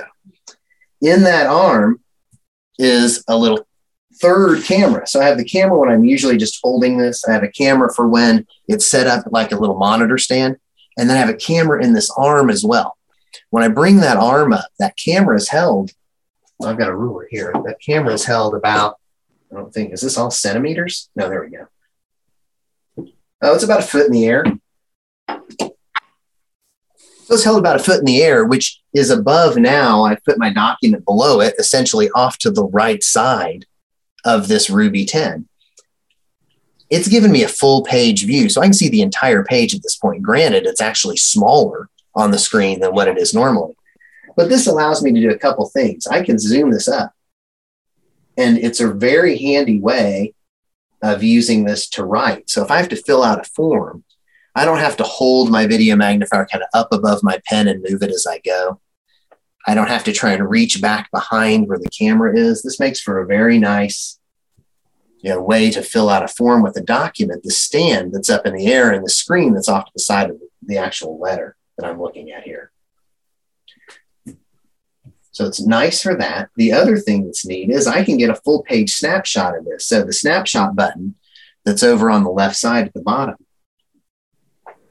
I pressed that and it's, if we could hear that, it made kind of a snapshot sound.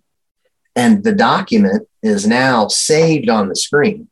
Now, the cool thing here is I can close the arm, fold up the stand, and take this document and just manually zoom in by pinching and zooming on the screen. And I can drag my finger left and right to pan left and right with this. So what's what's nice about being able to have this snapshot and interrogate it is that when one of the complaints we get about video magnification is, especially with bigger screens, is I've got to go to my video magnifier. I can't use it in my recliner, for instance. Well, we have folks using the solution, reading a book or a magazine. They'll have a little table next to the recliner, like everyone does, snapshot a picture of a page, then sit back, magnify it up, and zoom around this full page. Cool. So, kind of a neat feature there. The other thing that's neat about this, and I did get a full page here, is that I can tap on the screen and get some additional controls here. One of which is a play button, which I can tap, and then it's saying recognition in progress on the screen right now. It's doing OCR.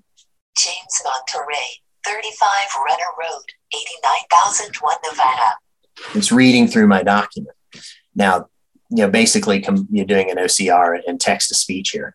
If I don't want to hear the beginning of this, I can pan with the screen with my finger, pan down to the beginning of my letter, press and hold on the first character, We're all very excited to read and get to know Anne over the past few days. and have it start reading the part that I'm interested in. would like to Tap again to pause and move back through the document. So it's combining that OCR capability as well. There's a version of this that comes, you know, what they call Ruby 10, and then there's Ruby 10, and there's Ruby 10 with speech. This is obviously the with speech version. So the OCR capability, the text to speech is only available in the with speech version. The without speech version still has the arm, and you can still snapshot the image and you can still magnify it and zoom around and save it and all of that business. Um, but that's pretty much, you know, it doesn't do any of the talking component. Now, there is a home button that I mentioned originally over on the right side. That home button just takes me out of this OCR, closes that, takes me back to my live view. A couple other things about this that, you know, a lot of times we see the same old thing. Okay, look, this is just one inch bigger. This is now in a red case instead of a blue case. You know, they do have some other really unique features in this that we haven't seen for video magnification at all or much. And I can tap the screen here and go into a menu. There's a menu icon comes up. I'm just going to go into some of the visual settings. So there's a couple icons here to control settings and Bluetooth because this will Bluetooth speakers out. And it'll do Miracast. So if I want to broadcast what I'm looking at to a big screen TV, I can do that. But if I'm going into the settings menu and under the visual settings, appearance settings, there are uh, some visual display settings. One is a light sensitivity filter. This is on by default. It's something that they have built in that tones down some of the, the bright wave, light wavelengths that cause eye fatigue. So this is a setting that you can turn on and off, but it's something that they have built in by default that helps folks use these products longer without fatiguing. Um, there's also, interestingly, I think, a color blindness filter. And so I can tap that color blindness filter and it brings up uh, a couple different settings on the screen, uh, visual settings. And as a, a colorblind individual, you pick the one that looks like it's solid gray. They're not solid gray. One has got a, a like a, a, light blue and gray. One's got a green and gray, yellow and gray. But for you know, if you have one of uh, three types of color blindness, one of these will look like a solid rectangle of gray. You pick the one that you want and tap go, and it then adjusts that for, in this case, for protanopia, which is, I believe, green color blindness. Um, but it then adjusts the video image as you're using this so that you are better able to see the distinction in colors based on your particular condition. So it's really a neat, innovative feature. They've got three different settings here that you can do on that. Then this also has a, a couple other features where it will really sharpen the edges of, of images, which is good for finding objects, detecting objects, especially when you're looking you know, at a distance, holding this up, um, which is a neat feature as well. So they've, they've done some cool things with this little product. It's certainly big, you know, compared to the little handhelds, but it's nice to have that big screen and still have something that you can tote around. So really cool little product. Ruby 10. And then let me do one more magnifier that we've gotten this year, if I can find it. Okay. Very similar looking product. This is called Explorer 12. This is from Humanware. So same kind of flat screen, 12 inch panel. Has the exact same kind of setup where I can, when I turn this on, I can use it just by holding it up in front of print over the top of print. I can kick out the kickstand so it sets up like a monitor, if you want to call it that. I'm, you know, it's not a monitor, but I'm saying it that way just to describe the way it sits on the table. This has a magnification buttons at the bottom on the left and right, plus a mode button in the middle, or I can use gestures on the screen to zoom in and out. Very nice product. It's got a little snapshot button on the top. This one does not do speech, does not have OCR, but has a really nice image quality. The other thing this does is this has pretty decent distance. So let me show you this. I'm going to, we can see it. I'm going to open my door, which is going to make a loud creaking sound because it does in here. Hold on one second. Everyone in the office complains. But what I can do is there's a there's an icon in the upper left corner that has like two opposing arrows. If I tap that, it switches to a distance view. And now the screen is showing, I've got this turned, so it's looking out this door and it's looking down our hall here at the office. And I can zoom in. There's a digital clock down there. There it is. I can read the time on. It says 337. That's about 40 feet, 50 feet mm-hmm. away. So now it's still pretty small there, but it's doing, we can definitely identify the palm tree that's down there in this frigid weather. Can only imagine it's worse there for sure. But, you know, that's some good distance that this will do. very clear image. So that's something that's nice in this product. Um, let me close the door, make noise again. This also has an optional stand. So what this is, the stand for this product is basically a, a flat piece of metal that sits on the table. It's a little bit bigger than what a magazine would be, maybe sitting on the table. It's got two arms that come out of the back that are come up at an angle and a little tray that'll hold the Explorer 12 up above the flat base below it. And if you put your document on that base, oops, I'm still in distance mode. Okay. Whoops, that was the power button. It's holding this up above now. Let me get it a little closer to the camera. It's holding this up above, giving me a lot more information. In fact, I can zoom to where I can see the whole width of the page at this point. So it's kind of like the, the arm on the Ruby 10. I'm getting a lot of information here. The other really cool thing that I think about this setup is that I can, which is something we can't do with our other handheld magnifiers, or not many, is if I zoom this up, I can pan this live image. So I can move, use my finger on the screen to pan. I'm not moving the print below. And this is live. So as I as I move my finger, I'm panning the live image below. I'm holding my hand below, and wiggling my fingers and seeing them come on and off the screen as I pan with my finger. So I think that's a really cool feature for, for video magnification and I get the entire width of the page by panning left and right. And there are uh, gestures for setting the front margin and jumping back to it so I don't have to pan all the way back to the left every time I go. There's Explorer 12 with its stand, with or without the stand.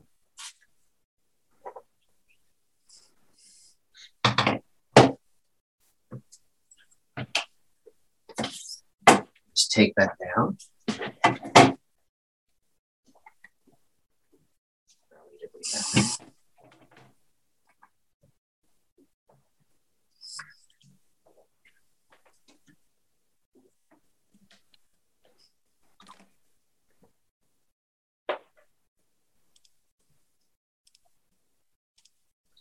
All right, very good.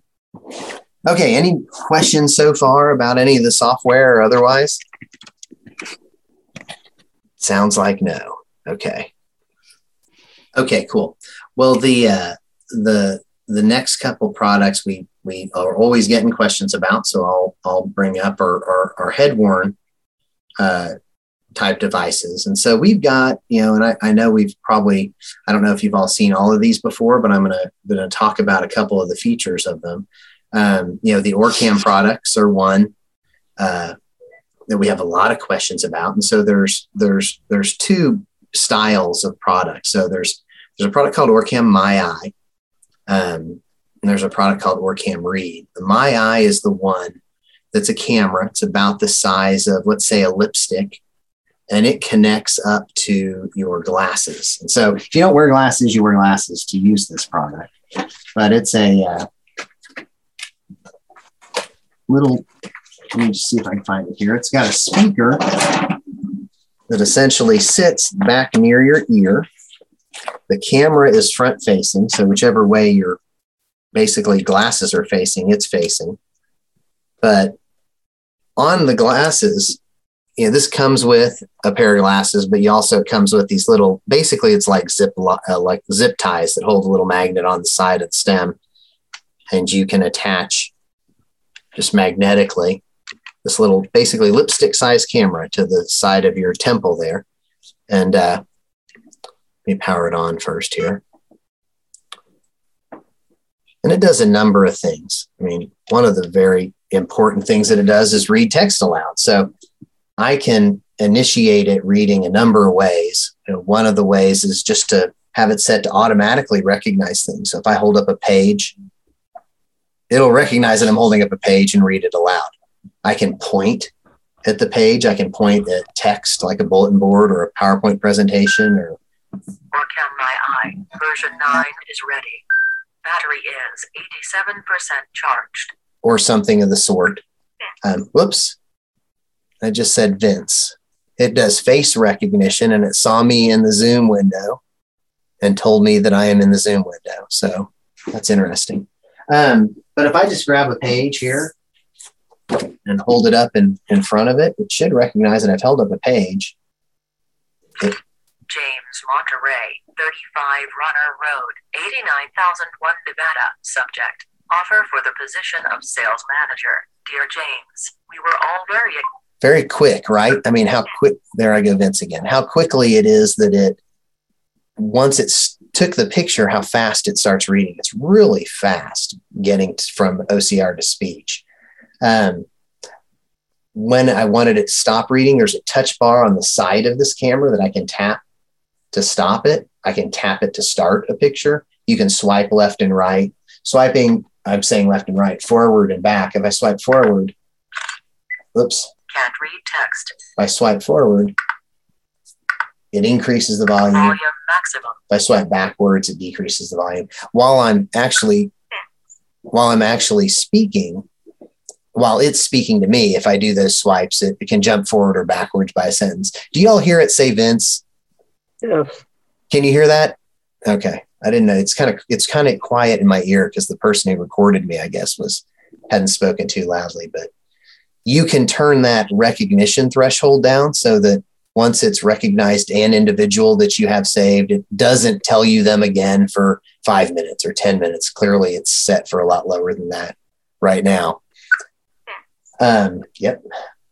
Uh, the other thing this does is, you know, currency recognition, the face recognition. It'll recognize people that um, you have it set to recognize people it knows that you've taught. It can recognize uh, people it doesn't know as well. So it can say it looks like there's a man and a woman in front of you. Um, and you can have it do it all automatically, or you can have it do only when you ask it to do so by tapping it or pointing or snapping the picture. Um, has some nice speech commands. I can say, "Hey, Orcam," and have it change volume or change rate, or you know, start face recognition or a number of different features just with my voice, so I don't have to reach up and mess with it. Um, the one of the things that has become you know a little more important that we have with this is the current uh, barcode recognition. So you know that ID Mate product is just a fantastic product that we've loved for years and years, but I guess it's not available anymore. And um, this will do some barcode recognition as well. So let me just I'll just show you. But um, I've got some Mr. Clean erasers here. If I hold this barcode up, Mr. Clean Magic Eraser Original 4 count. it knows what it is. So that's good. If it does not, you can train it. So just like I can train it faces, I can train it barcodes. Very similar to the way we would do with, you know, ID Mate, where you just you speak what it is and it, it recalls that and is able to read it back to you. So some neat features with this. There is a version of this available that only does the text. It doesn't do all the other features. So they've got really two versions like this. And then they also have, you know, basically a, a version, a pen version, if you want to call it that. But it's a, a handheld model that only does text reading called Orcam Read. And uh, it is a little bit bigger. It's the size of maybe one of those very thick Sharpie markers. Um, maybe a small cigar, kind of that size. Uh, but it has a camera that's forward facing that you hold with your hand and point forward. If you have your index finger, Orcam version 9 is ready. Battery is 85% charged. If you have your index finger resting on the top of it, the, the front nearest the camera, there's a trigger button that makes it take a picture. There's a plus and minus, which are similar to the swipe forward and back on the My Eye, volume up and down, or while it's reading, it does reading navigation. And there's a power button, you know, in the back. But it's really simple, easy to use product. You know, I just pointed at the same page, hit the trigger button. We were all very excited to meet and get to know you over the past few days. We have Same trigger button stops it. Um, visually, when I hold the trigger button on this, it does have a little laser light that shows either a red mouse pointer that I can actually point to something if I can see it, or Light level is too low. or I can press the volume buttons together and it brings a box up.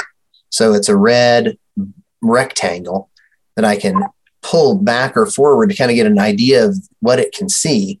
Once that red rectangle encompasses everything that I want red, I can let go of the trigger button and it reads what's inside the rectangle. So, really neat little handheld you know, reading product. This is something that we are also definitely using for our folks who may have you know, a reading disability like dysle- dyslexia. Um, neat tool for that.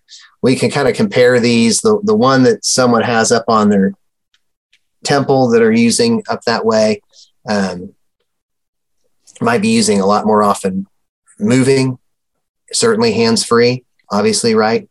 Um, some people feel like I don't want to manage that up there. I'd rather have something that I have in my pocket and I just pull out when I need text read, and that's really where the read comes in. Um, or for someone like I said who who has you know, really good vision, potentially or good enough vision, and just wants text reading. You know, I don't need all the features that are in the the My Eye. So, two nice little products we've got there.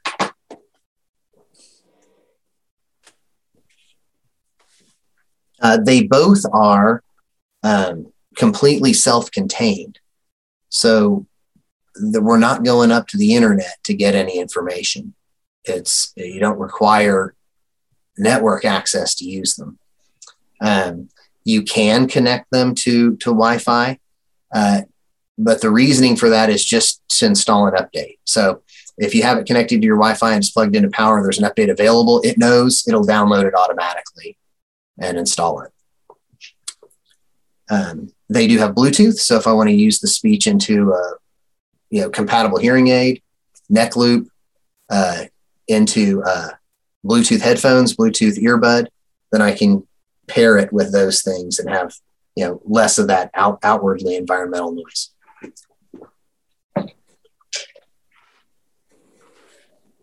Okay, and then one more similar like that kind of product is the Envision glasses which I have here. And basically, these are these are built on Envision or Envision Google Glass, and it's Google Glass is you know typically a frame, glasses frame, but with the you know if you want to call it computer, you know, or the brains of the thing is all down the the right stem. So the right stem of these glasses that I just put on is much thicker.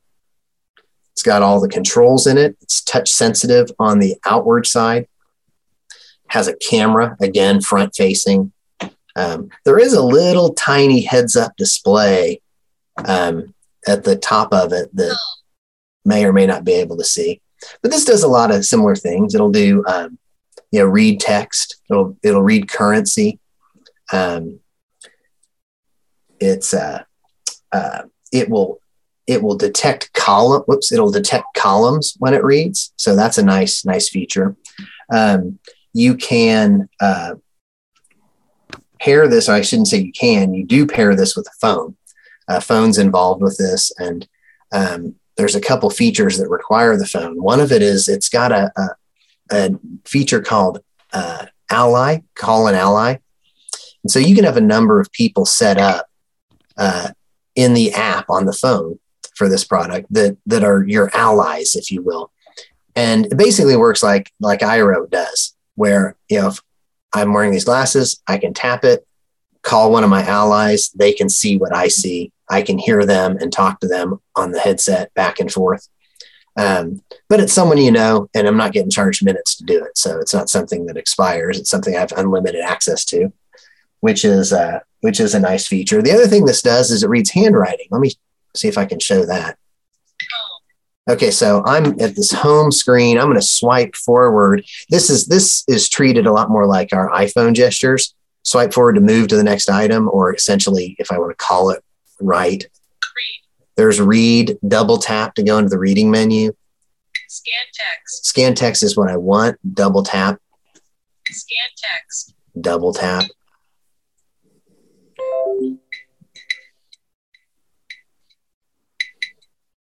Now it's beeping or clicking. The faster the clicks, the frequency of beeps means that more words are detected. well, she wanted to say it. So if I just hold up regular text here, I've got that document I had before. It really takes off. Let me know. I see a bunch of words. But I don't want to show you that because we know what that sounds like. I want to find, I have over here uh, some handwriting. So this is a birthday card with cursive on it. I can hold this up in front of these glasses and you do a double tap to take off.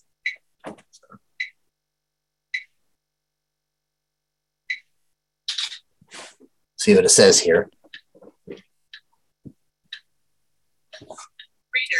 hey, hey, wishing you very happy birthday. Love, Aunt Jane. Okay, so that did a really Pause or play the text. Do one finger, one finger swipe.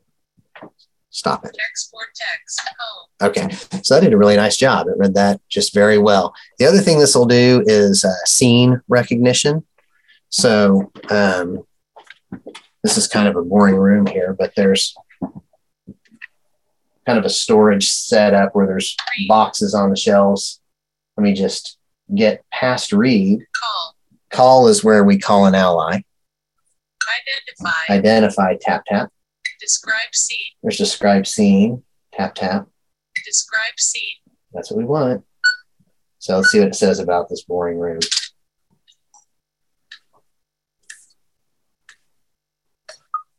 A room with shelves and boxes. Yeah, not a lot of fun, but that's what it is. So it, it's accurate. Detect light.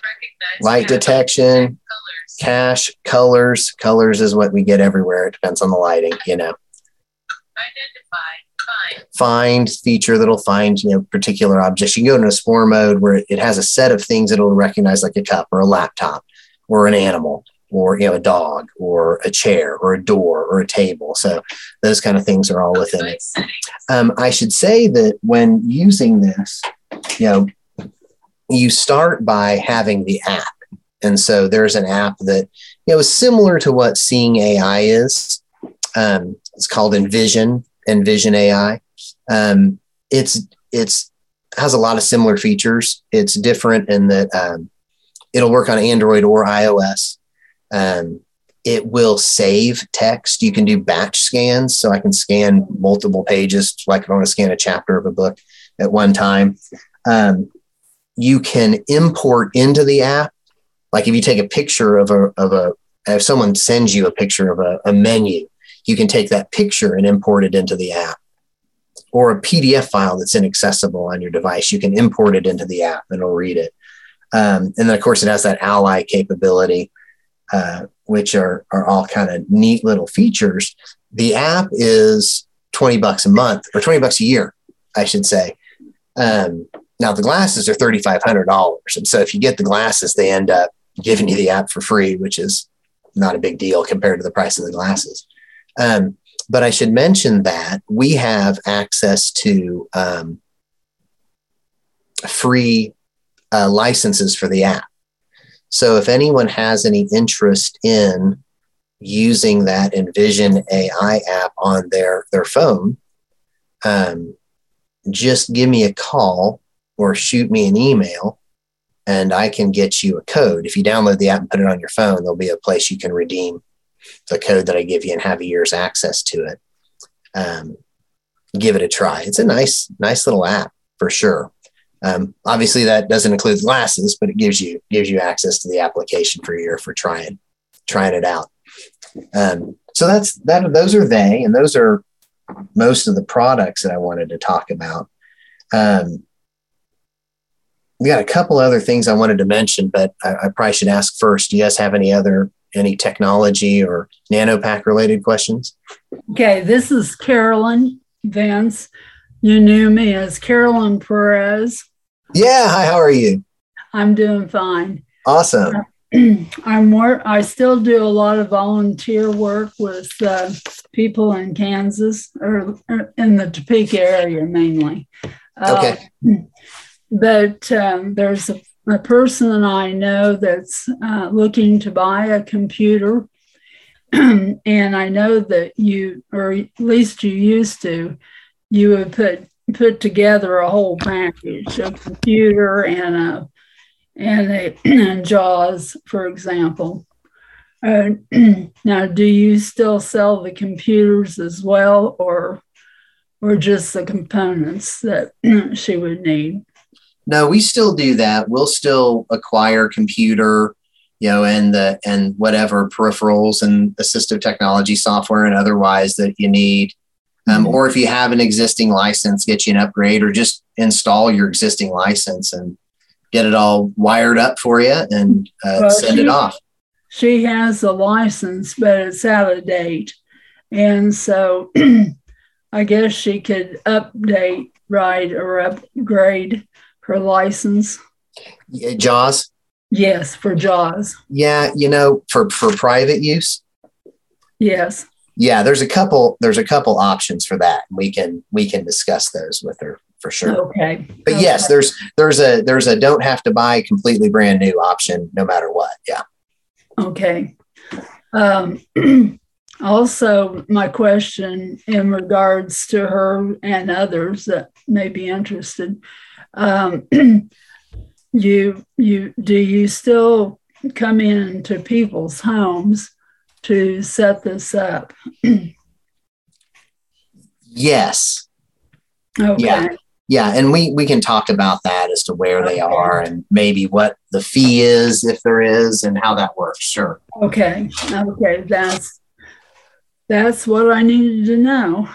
Uh, okay. Hopefully, hopefully she's on here. I don't know that she is. I she hasn't spoke up if she is, but uh, she, I think she knew about the um, uh, this convention. So okay, I will get a hold of her and and then um, get give her your information. Great, good to hear from you. Yeah, good to see you again. Yeah. Bye bye bye. Um, a couple couple notes. Um, one is uh, I mentioned earlier Amy, Amy Wagner, who is our our rep in uh, around Prairie Village. She covers all of Kansas um, and kind of Kansas City, Metro, Missouri for us, and all around that area. But she, um, and we have reps who cover obviously the other states that we cover. But but uh, Amy is available if anyone needs to see any of this stuff in person or um, has questions. Certainly wants to buy, has old equipment, needs help. You know, whatever. She's there. Um, if you need that, uh, the best way to do it is to call here at the office. And, and Laura, who answers our phone, also kind of manages all of those um, needs that we have for our reps. And so she makes sure that it gets to the right person depending on where someone is and make sure that they follow up and we do it in a timely manner. So, um, certainly if, if that's needed, give us a buzz or shoot me an email and I'll, I'll provide some contact information, um, maybe in the chat and verbally when I'm, when I'm done. Um, the other the other thing I wanted to note note is that we have uh, you know our reps that are out in the field. We have a number of them.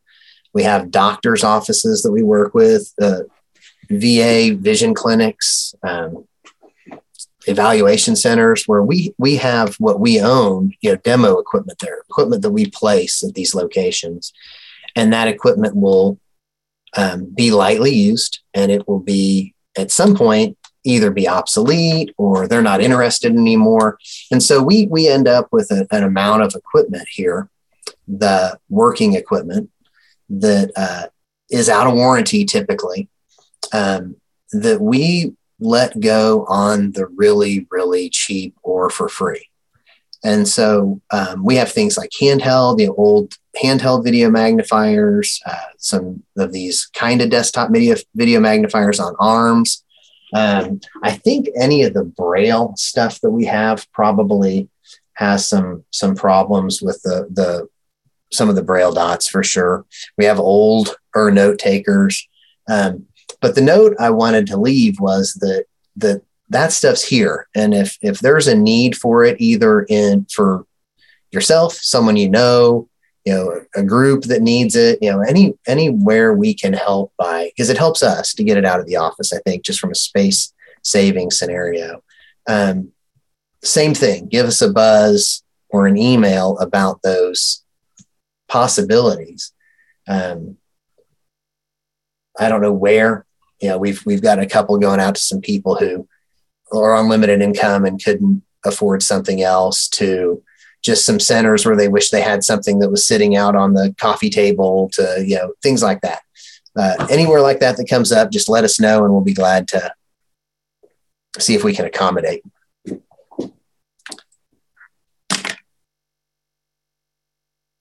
okay. So having said that let me leave contact info. And it looks like i don't have a way to type it so i will just tell it.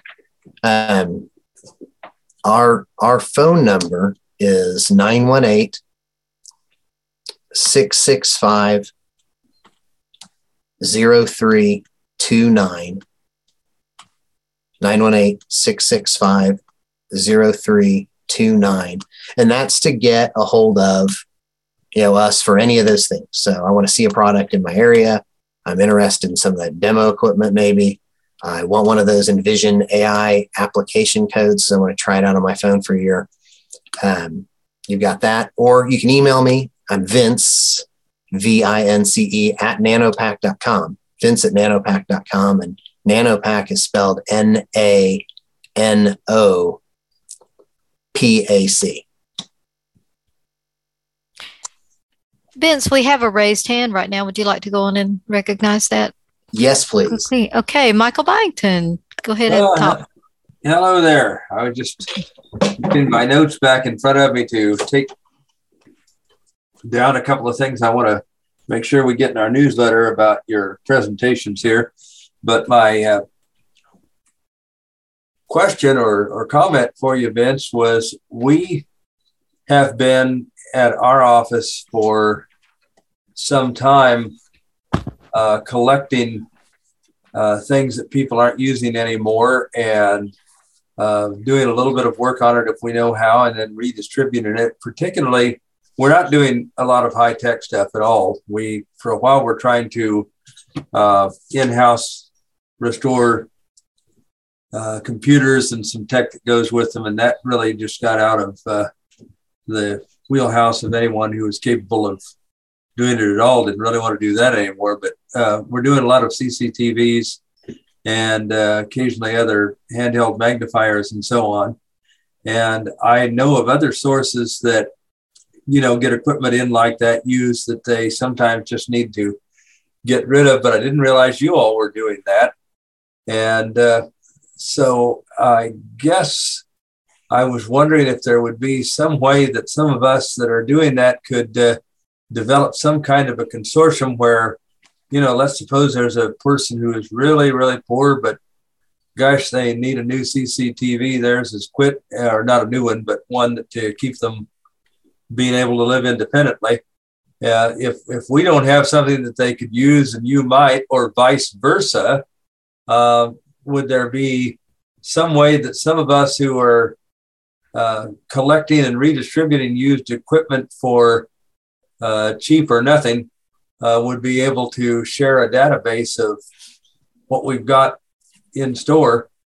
And uh, you know what what we get quite often is uh, families will say well you know grandma died a year ago and we got this thing that she used to read with and when they show up with it they would only have the monitor to the cctv or the they would only have the bottom part the, the camera part and so what I spend a lot of time doing is uh, playing, uh, check the plugs out, seeing what will fit with what, and cobbling units together out of uh, uh units that uh, are incomplete.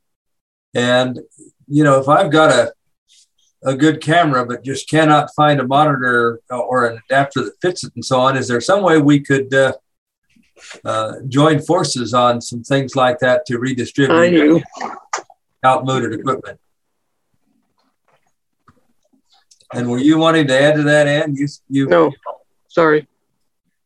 Yeah, I, I, you know, however that we could come up with a way to do that, I'd be be game for sure. Um,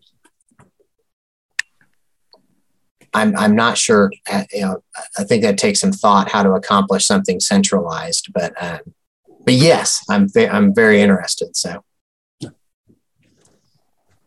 I'm glad to know you guys are doing that. Thank you very much. sure, absolutely. Thank you. And uh, Ann Byington has her hand raised as well. So Just before the convention, I managed to jam up my Index Everest Brailer with one piece of paper. The guy who used to work on it for me doesn't live in Topeka anymore.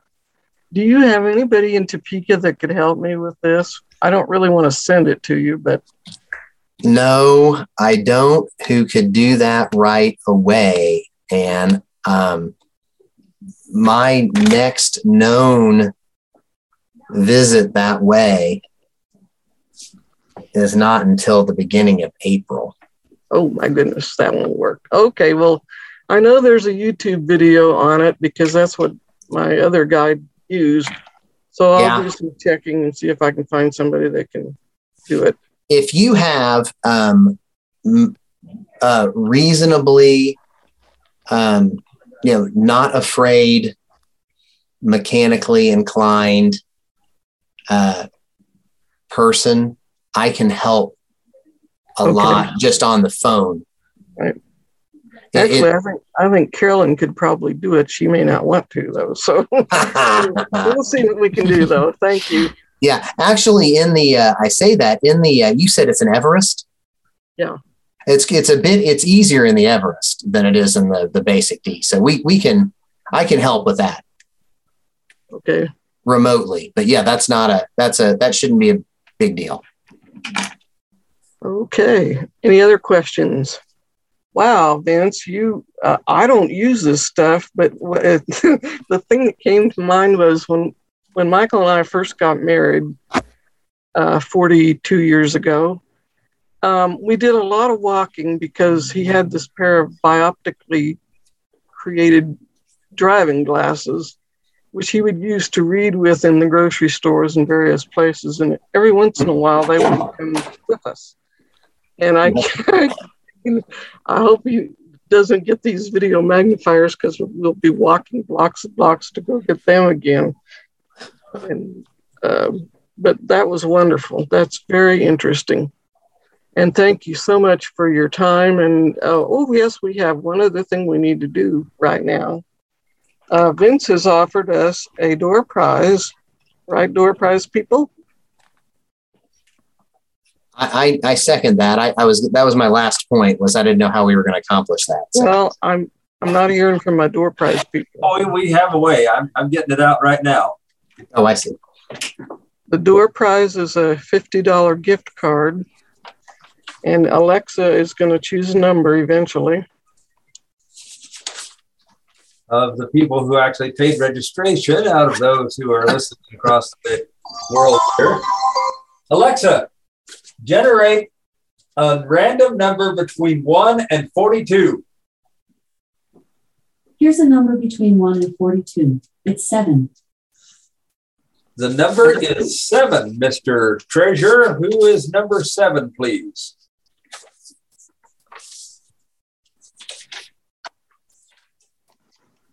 Oops, did we lose Bob? Nope, there he is.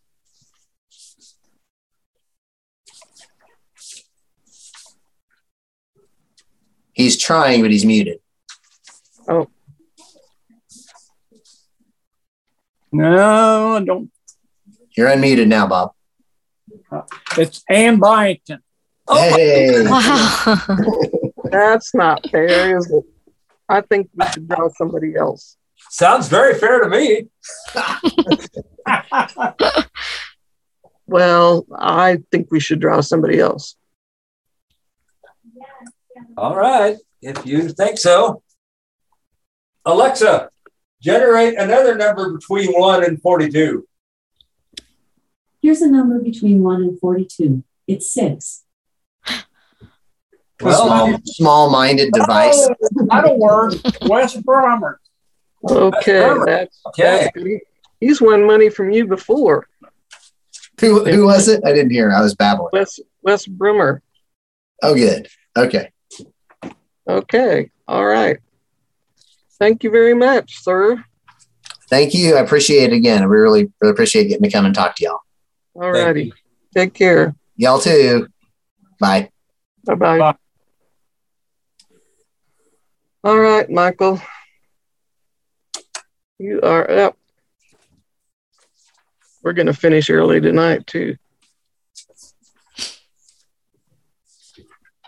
Michael. I'm getting my notes out. Okay. I used to be able to give these kind of reports without any notes, but uh, you know the the gray matter ages a little bit, and uh, I uh, I'm going to be doing more reading on this report. I have to be perfectly honest, as a person who has once I moved back from uh, Wichita and got settled again, kind of accepted the legislative chair that uh, with the pandemic and all of the changes going on, I've got some catching up to do. Uh, so don't, don't expect, uh, the first thing I would say is don't expect a whole lot to be resolved this year because, quite frankly, the uh, legislature is so embroiled in COVID related stuff and uh, fires like that to put out that legislation that you're not hearing about in the news, uh, which includes most of what we work on, isn't moving very fast and hasn't moving, moved very fast for the last couple of sessions because of uh, what is going on. Uh, the changes that have occurred down in the Capitol have occurred not only because of the pandemic, but also just changes in technology. Uh, the pandemic is causing more people to do more things remotely. Uh, I don't believe there's even a document room where you can simply go get the legislation you want in existence anymore because it's really not needed the way they're doing things now. But now that I have retired from my school caseload, uh, it is my commitment during this session to catch up on all that and to be more confident in leading this committee to work on things like this. We haven't been absolutely non functional for the last few years, but there's been several things that have certainly slowed us down. And we do have several things in uh, the hopper. I'm not sure that I expect any of them to totally get resolved this year, but please continue to realize KABVI is recognized, does work on advocacy issues to try to make life better for us. We are still contacted about things that need to happen, and we are still doing uh, a lot of work in the advocacy and legislative uh, second. We just need to try to move forward on all these other issues. And the first thing I want to talk about is an effort that actually started the year before the pandemic, and that was the revisions of the Kansas White Cane Law. And we discussed that earlier. Kathy Dawson brought it up during our discussions with the KSDS folks about uh, the access laws for uh, guide and service dogs. And I explained that uh, there are some changes in the works on that. And I know Kathy wasn't very happy with the answers that I gave at that time because there are changes that she feels need to happen. And I just have to rather, uh, however, I might agree that it, it's, it's unfortunate, uh, again, emphasize that we're not going to get everything we want. Uh, part of the reason for that is the issues in dog access these days are governed largely by what has happened in ADA history and are governed at a national level. And uh, if you want to change those laws, talk to your nationally elected senator or representative. But given the ones we have here in Kansas, Ratsa I don't think they're going to be very interested in these issues. Um, there is absolutely a prohibition against having an ID to prove that your service dog is legitimate. There is absolutely a prohibition in the uh, the implementation regulations for the ADA in requiring uh, that your service or guide dog be trained by a school having some kind of certification to do so. Self trained dogs or trainer trained dogs are permissible. That has come down from the Department of Justice, and that's going to be there. So, given the fact that we can't address those two issues, and yes, they are issues, there are tremendous issues and controversies going on right now with regard to fake service dogs, fake guide dogs, people who are uh, on the internet a lot will note that on Facebook every day you see advertisements that says take your pet anywhere. We can provide you the certifications to do that. Mm-hmm. And that's terrible because it is uh, getting misbehaved and unsocially trained dogs into areas where they do not need to be. They're not providing service, and that makes life harder for guide dog users who have well trained guide dogs from uh, accredited programs. It makes it harder for people who have service dogs that are well trained from accredited programs. I also said to Kathy earlier something which is an absolute fact, and that is we do have some people who are current or are recent members of this organization who have used self trained guide and service dogs and having had an opportunity to observe some of those dogs working, ours have been the good guys. They're the ones who really do have dogs that are socially trained and do well in the uh, public situations. But yes, there are a lot of problems and a lot of certification issues uh, that have been requested. And the last revisions to our Kansas White cane law were largely written uh, by myself with a committee that uh, worked on major revisions back in uh, the 2000 2002 era. So those changes are now about 20 years out of date. And uh, there's a lot of things that have happened in that last 20 years. Uh, there have even been some questions raised, including a judge from the bench in Western Kansas, uh, about whether uh, the Kansas law violates the uh, provisions of the Americans with Disabilities Act. And we have uh, gotten a ruling that it does not, but the legislature definitely has voiced the view that clarification is needed because what the law currently says is no, we're not going to say that an ID must be required because we can't do that legally. But we're going to say that if an ID is re, have, is present, if a person chooses to carry and show one and can get one, it resolves the problem and the dog is absolutely permitted in whatever form of public accommodation. That in and of itself has been clouded by who then is eligible to issue that ID. While those issues have been repeatedly raised by people calling our office over the last uh, many years.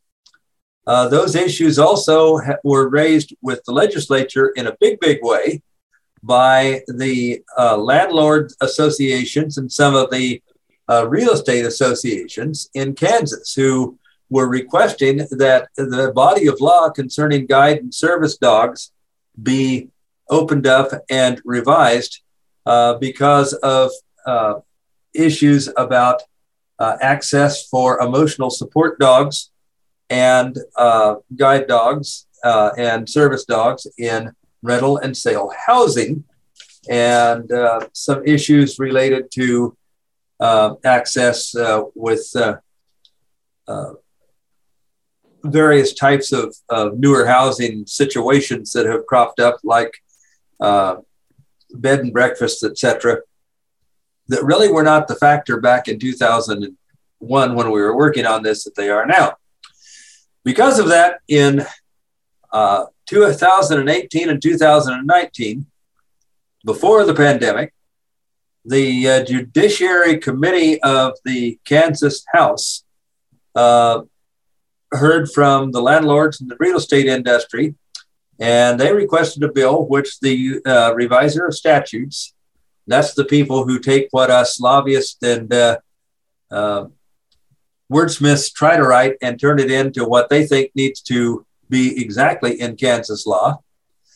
The, the, the reviser of statutes did, quite frankly, such a poor job of understanding that entire issue and doing what the landlords and the uh, real estate industry wanted to a point that even the landlords and the real estate industry opposed their own law when it got before the committees and uh, began to be considered because the, the reviser of statutes simply hadn't quite understood the issue well enough to write the changes that were necessary.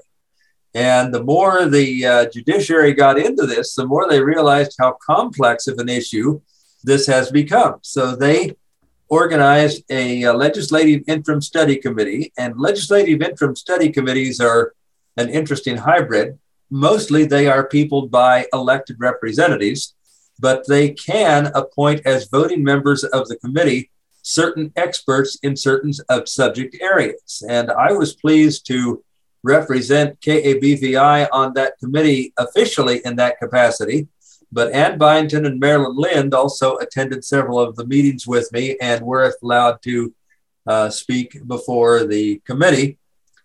And the things that were resolved by that committee were, first of all, that service dogs have been around long enough and that have been established that really the idea of trying to break out guide dogs from service dogs in the way that the current law does and the way that KABVI has always wanted it done uh, really isn't practical anymore. But we wanted more standards specifically that better defined what a guide or service dog was. And uh, needless to say, all of the, the things Kathy raised this morning about uh, IDs and about uh, only using certified schools and so on came up, and we all had to explain why that would not fly or pass federal muster. It simply is not a purview that the state has to do all that. So, two laws ended up being, well, two proposed laws, two bills ended up being written by the committee. One relating specifically to access for service and guide dogs and uh, the provisions to do what can be done about the fake service or guide dog, stepping up the ability to prosecute someone who is uh, using some of these fly by night outfits. And uh, even the way that, that law is written, it's not as law as strong as many of us would like. But as I said, that's been an issue where we have some federal restrictions. And I think that what's done would improve things if it passes with so many provisions that would be written to apply to guide dogs and then written just only very slightly differently to apply to service dogs uh, being out of the current statutes the way they were uh, written this proposal. One of the things that um, i demanded and was able to get the committee to agree to was the fact that there are certain things in the kansas white cane law that were in there before it also became the dog access law that have to do with blind folks that absolutely needs to stay there. And so all of the legislation about uh, yielding to a user of a white cane, uh, all the traffic yielding provisions will stay. And all of the provisions about acknowledging white cane law nationally and having a Kansas White Cane Day that parallels that will also remain in place if this legislation passes. The other law that is being proposed uh, relates to uh, the uh, rental and housing industry and the provisions which need to be very different for emotional support animals because they are pets that provide a therapeutic service, but they do not need the level of public access that uh, a working dog, like a guide dog or a service dog that fetches items, opens doors, uh, a seizure alert dog, uh, those types of, of animals need as guide or service dogs. And I think that the committee did overall a good job. Nobody got everything they wanted, but I think that we had two viable pieces of legislation. Uh, those legislations did not move anywhere in the last two years because, as I said, the legislature was uh, kind of on limited function and will be, it looks like, again, this legislative session. So I don't know how much is going to happen, but that's where we are with that. And I cannot tell you yet uh, because the session is just starting and they've already got a COVID epidemic in the legislature where the news today was that they may have to shut down if because uh, over 20% of the legislators are out for some reason, which uh, one party says is definitely COVID, and the other party says it's none of your business why they're out, but they're not here. So uh, I, I, don't understand all of that, but our goal will be to uh, hopefully see that be reintroduced, and it doesn't need to be reintroduced by our request. It will come in through the interim study report to be reintroduced as legislation that was not handled in the past, but we'll be watching the progress with that legislation and do what we can to try to update the Kansas white cane law as it really needs to be.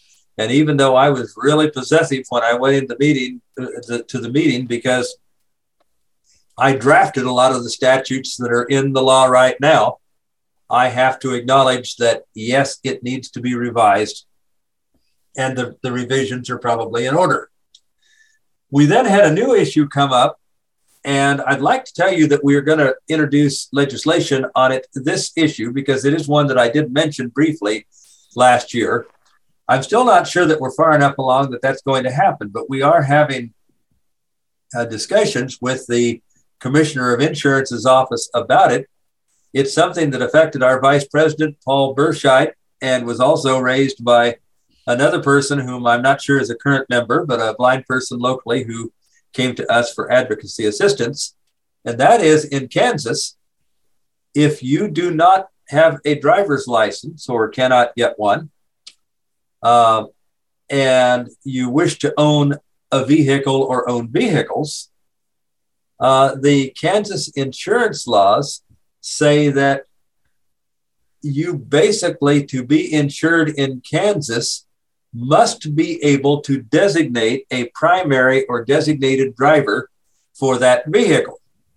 Now, uh, Paul Burscheit, uh, I think, ended up dealing with that by uh, designating one of his uh, offspring to do that when his wife Trella died and they didn't have a driver in the family anymore.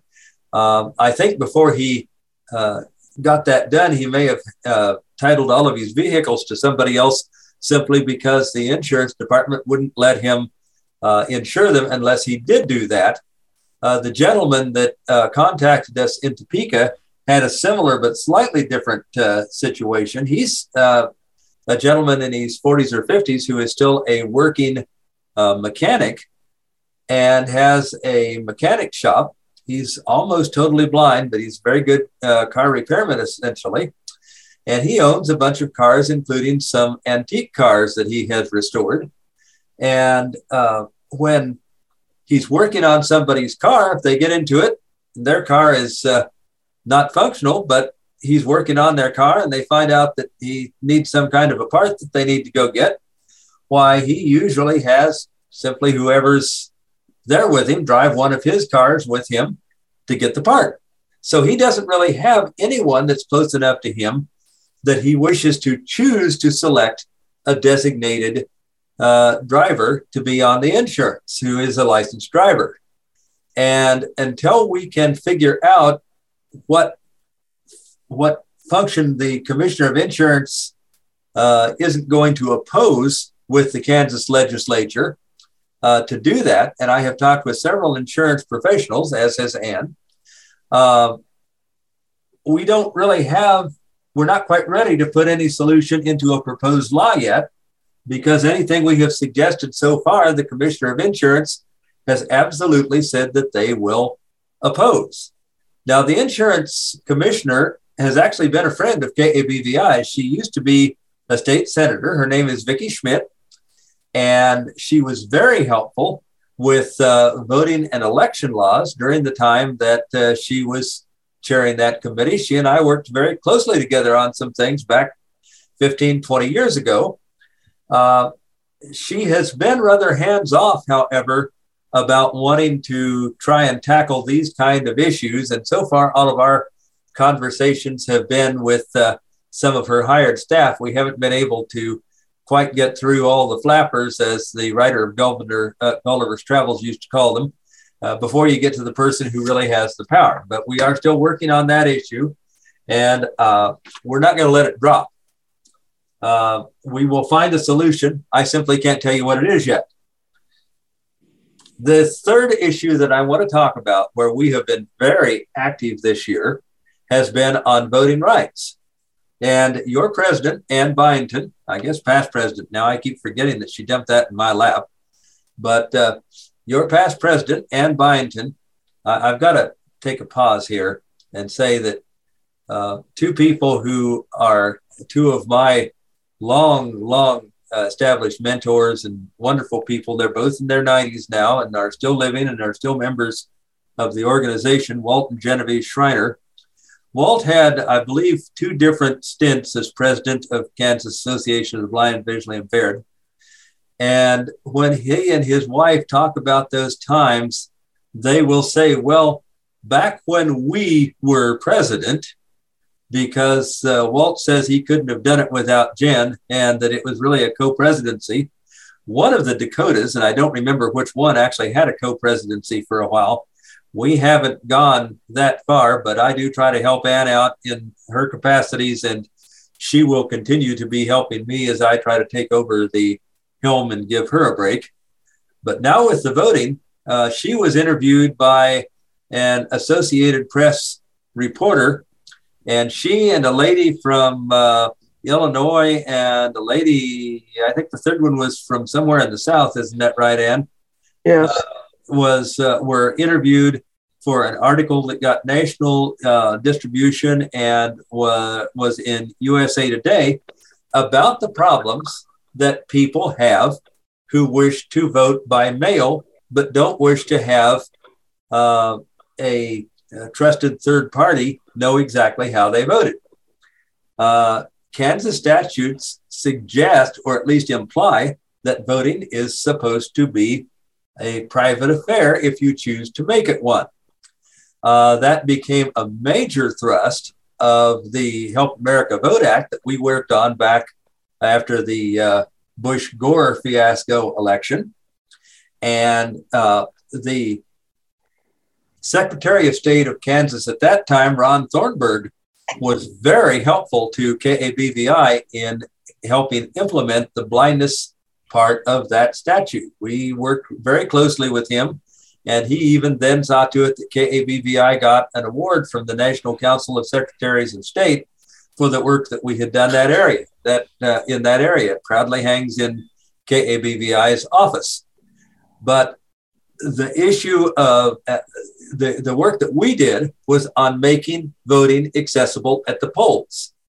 And although there have been times that uh, a, a, local election worker hasn't known how to operate the equipment and hasn't let somebody who was blind vote privately and independently as they were supposed to, and that there are little problems here and there that and fires that we've had to put out over the years. Generally, Kansas is one of the best states in the country still even having to survive the Secretary of uh, State administration of the of Chris Kobach, who didn't seem to be sure he wanted anyone to vote. Uh, uh, and by the way, those are all nonpartisan statements because Ron Thornburgh and Chris Kobach are both from the same political party. Uh, so we work with everybody, but uh, the issues have continued to be really good in Kansas in terms of access to voting at the polls. But we are not doing a very good job with remote voting. And uh, there is a group called Democracy Live. They're one of several, but they have come up with a solution that, at least for any blind person who wants to vote privately and owns any kind of a uh, device like a smartphone or computer, uh, ought to be able to do so uh, privately and independently and securely. It's a very secure system. Uh, we have been encouraging the Secretary of State's office to work more diligently with Democracy Live and some of the other uh, personnel uh, that are doing this sort of thing. As it turns out, Bryan Caskey, who is our director of elections under the Secretary of State, just happened to be the college roommate of one of the guys now who works for Democracy Live. And more than any advocacy that Ann or myself or other advocates that we work with have, have done, the fact that uh, uh, Bryan Caskey and uh, Brian with uh, Democracy Live know each other has really helped move at least the negotiations forward, where Kansas is at least carefully looking at their system now.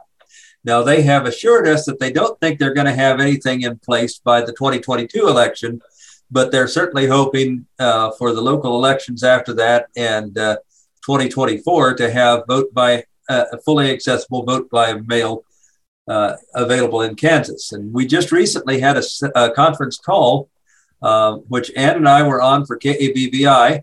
Uh, NFB of Kansas is, by the way, pretty much completely on the same page with us. And uh, Bill, uh, oh, not Bill, I'm sorry, uh, Tom Page, Tom Page uh, their president, was uh, on the call as well, uh, along with a whole bevy of people from the Secretary of State's office, most of whom we weren't told ahead of time would be there. Uh, Ann's and my reading from that call was that uh, yes, there's enough interest in this and enough folks who work for the Secretary of think, State that think we need to do it that it's probably going to happen. But there also are a couple of assistant secretaries of state, particularly one in charge of IT, who dreads the whole thing and is trying to get them to drag their feet as much as possible. As to whether we should introduce legislation to do that, we had a discussion at that as a part of the call. And the Secretary of State's office said, well, we don't know if we can support what you want to introduce, but if you want to introduce it, we will be happy to uh, critique the legislation. And we and the folks from NFB both agreed that generally, when that happens, the state office involved, whether it's the commissioner of insurance or the secretary of state or whoever, comes in like gangbusters.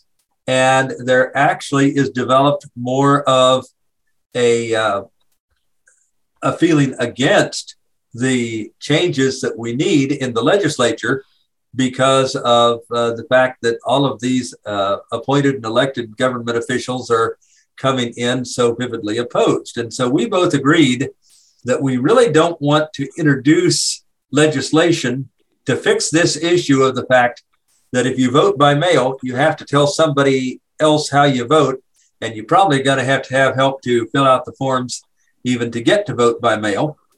Uh,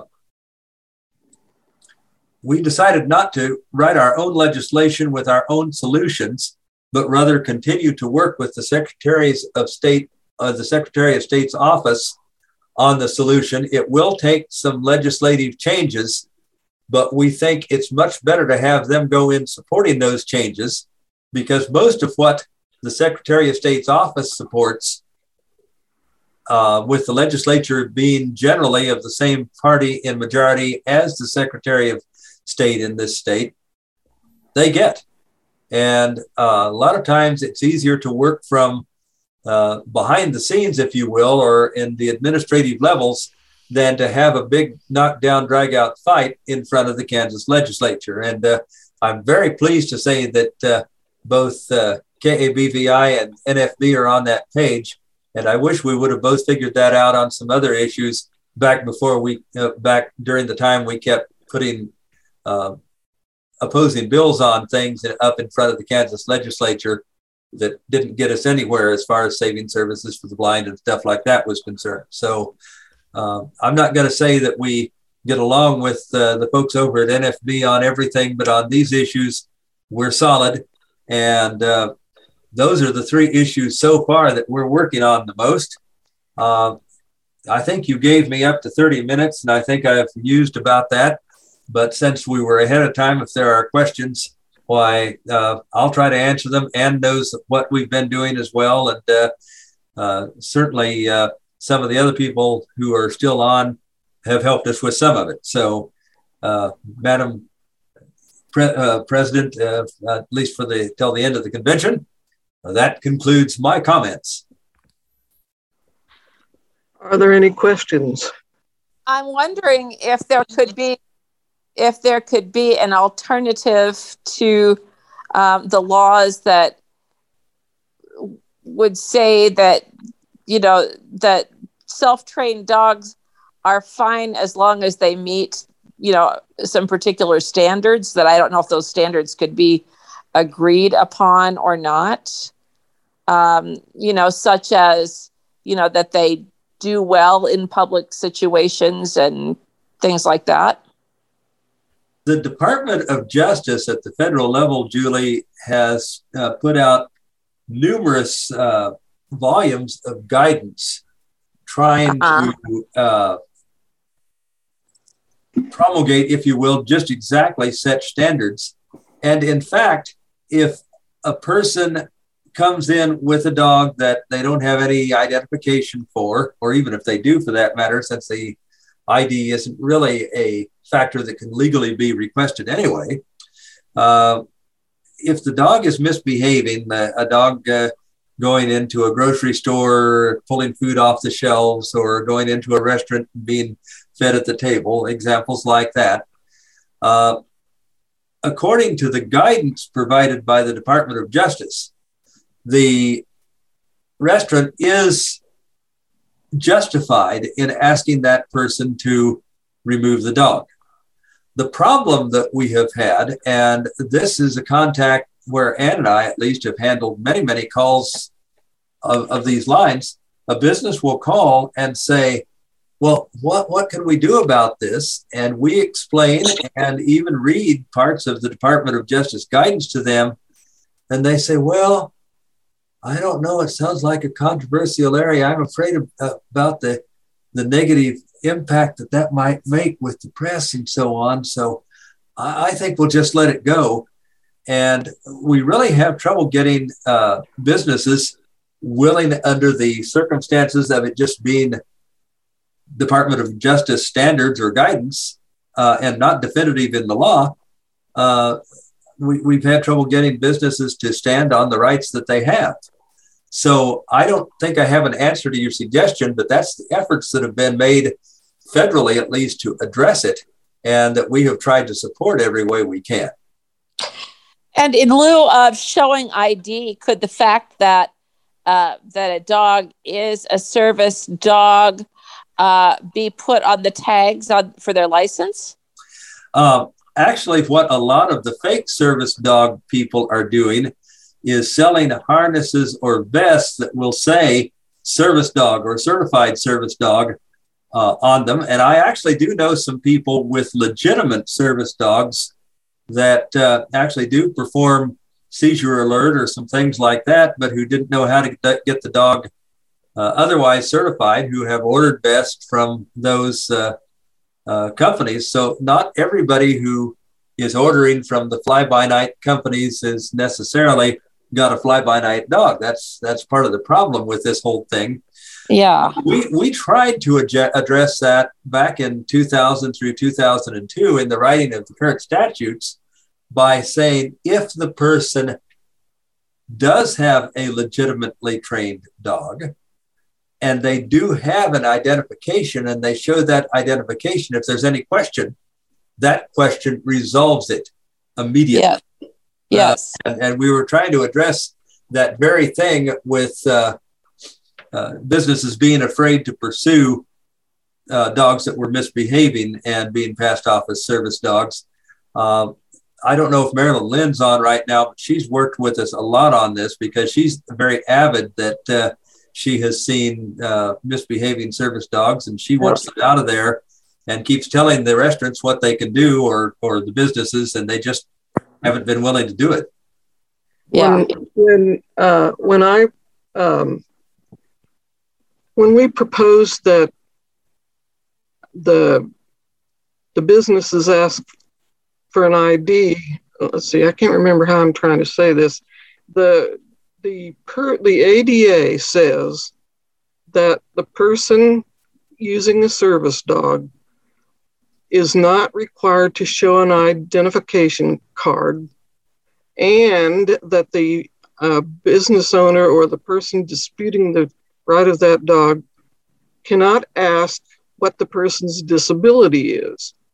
Now, one way around that would be for the business person to say, What tasks does your dog do or perform to mitigate your disability? In other words, it takes the onus off of the person and puts it on the dog. And they won't do it most of the time. They will, uh, you know, they, they don't want the bad press. They don't want the, um, you know, negativity that comes with this. And the, the problem too is that if um, you're training a dog and you legitimately has, have trained a dog to help a person with a disability, there's no way that business owner is going to know the difference between that dog and somebody's pet with a cape on that says they're a service dog unless the dog per- performs a task. Whether it's you know retrieve retrieve something or uh, open a door or whatever. And even that becomes difficult with some categories of dogs because uh, seizure alert now legitimately includes the areas of PT, PTSD, and there are dogs being trained for veterans that are uh, trained to assist in a situation of a veteran having PTSD. Uh, there are seizure alert dogs. Uh, we do have a uh, member who is legally blind, but she also has some uh, issues of the brain. Uh, they're, they've got a number of diagnoses on them, but she can have uh, issues that are much, uh, would now be legally defined as like seizure type situations uh, because of her conditions other than blindness. And she does not, uh, she sees well enough that she has no need to use a guide dog, but she does use uh, small chihuahuas that uh, a small chihuahua that she carries on her chest in a backpack uh, because it prevents her from going into uh, some of the types of, of seizures that her uh, condition of, of the brain uh, causes her to have. And we have been with her enough places to know that her dogs are very well trained and uh, do not cause any problem in public. I know Kathy Dawson has somebody who uses a seizure alert dog in her apartment complex. I don't know how uh, that person had their dog trained, but that dog is performing a function, but it's what's called a mitigating function. Their function is to keep, is not only to alert for a seizure sometimes, but also to keep the seizure from happening. And it's very hard for uh, a person who is using a dog for those type of purposes to have the uh, the the restaurant owner or whoever say, "Well, show me what this dog does for you." Right. you don't want to have the seizure or whatever that the dog is preventing, or uh, will only alert if it's about to happen uh, you know, yeah. just to show that the dog actually has a purpose. But that purpose is nonetheless very important to the individual's independence. And there are also issues that didn't develop when guide dogs, which were the first type of service dogs out in the field, uh, started doing their work. But they are legitimate, and we have enough multiply disabled blind members that generally we have tried to be sensitive to not ruin access for people with guide dogs but not purposefully mess up access for some of these other categories. They're also training guide dogs now to be diabetic alert dogs, and we are rapidly running out of time. Surprise, surprise. So, um, so we don't keep the hosts and, and ACB folks any longer than they're signed up to be with us. I think we're going to have to end this discussion, but thank you, Michael. You, as usual, did a really good job of summing up the legislative situation. Um, we will be together again at 9 a.m., and I've got to find something to fill some of that time, and I'll do a better job tomorrow than I did today of reading it. So thank you very much. I'm going to thank the hosts again, Allison and Cecily and Rick and Anthony and uh, Donna. Uh, thank you very much for your help. You keep forgetting Monica. She did a great job. Monica, I'm sorry. Yeah, Monica too. And we will see you all at nine o'clock tomorrow morning. Thank you.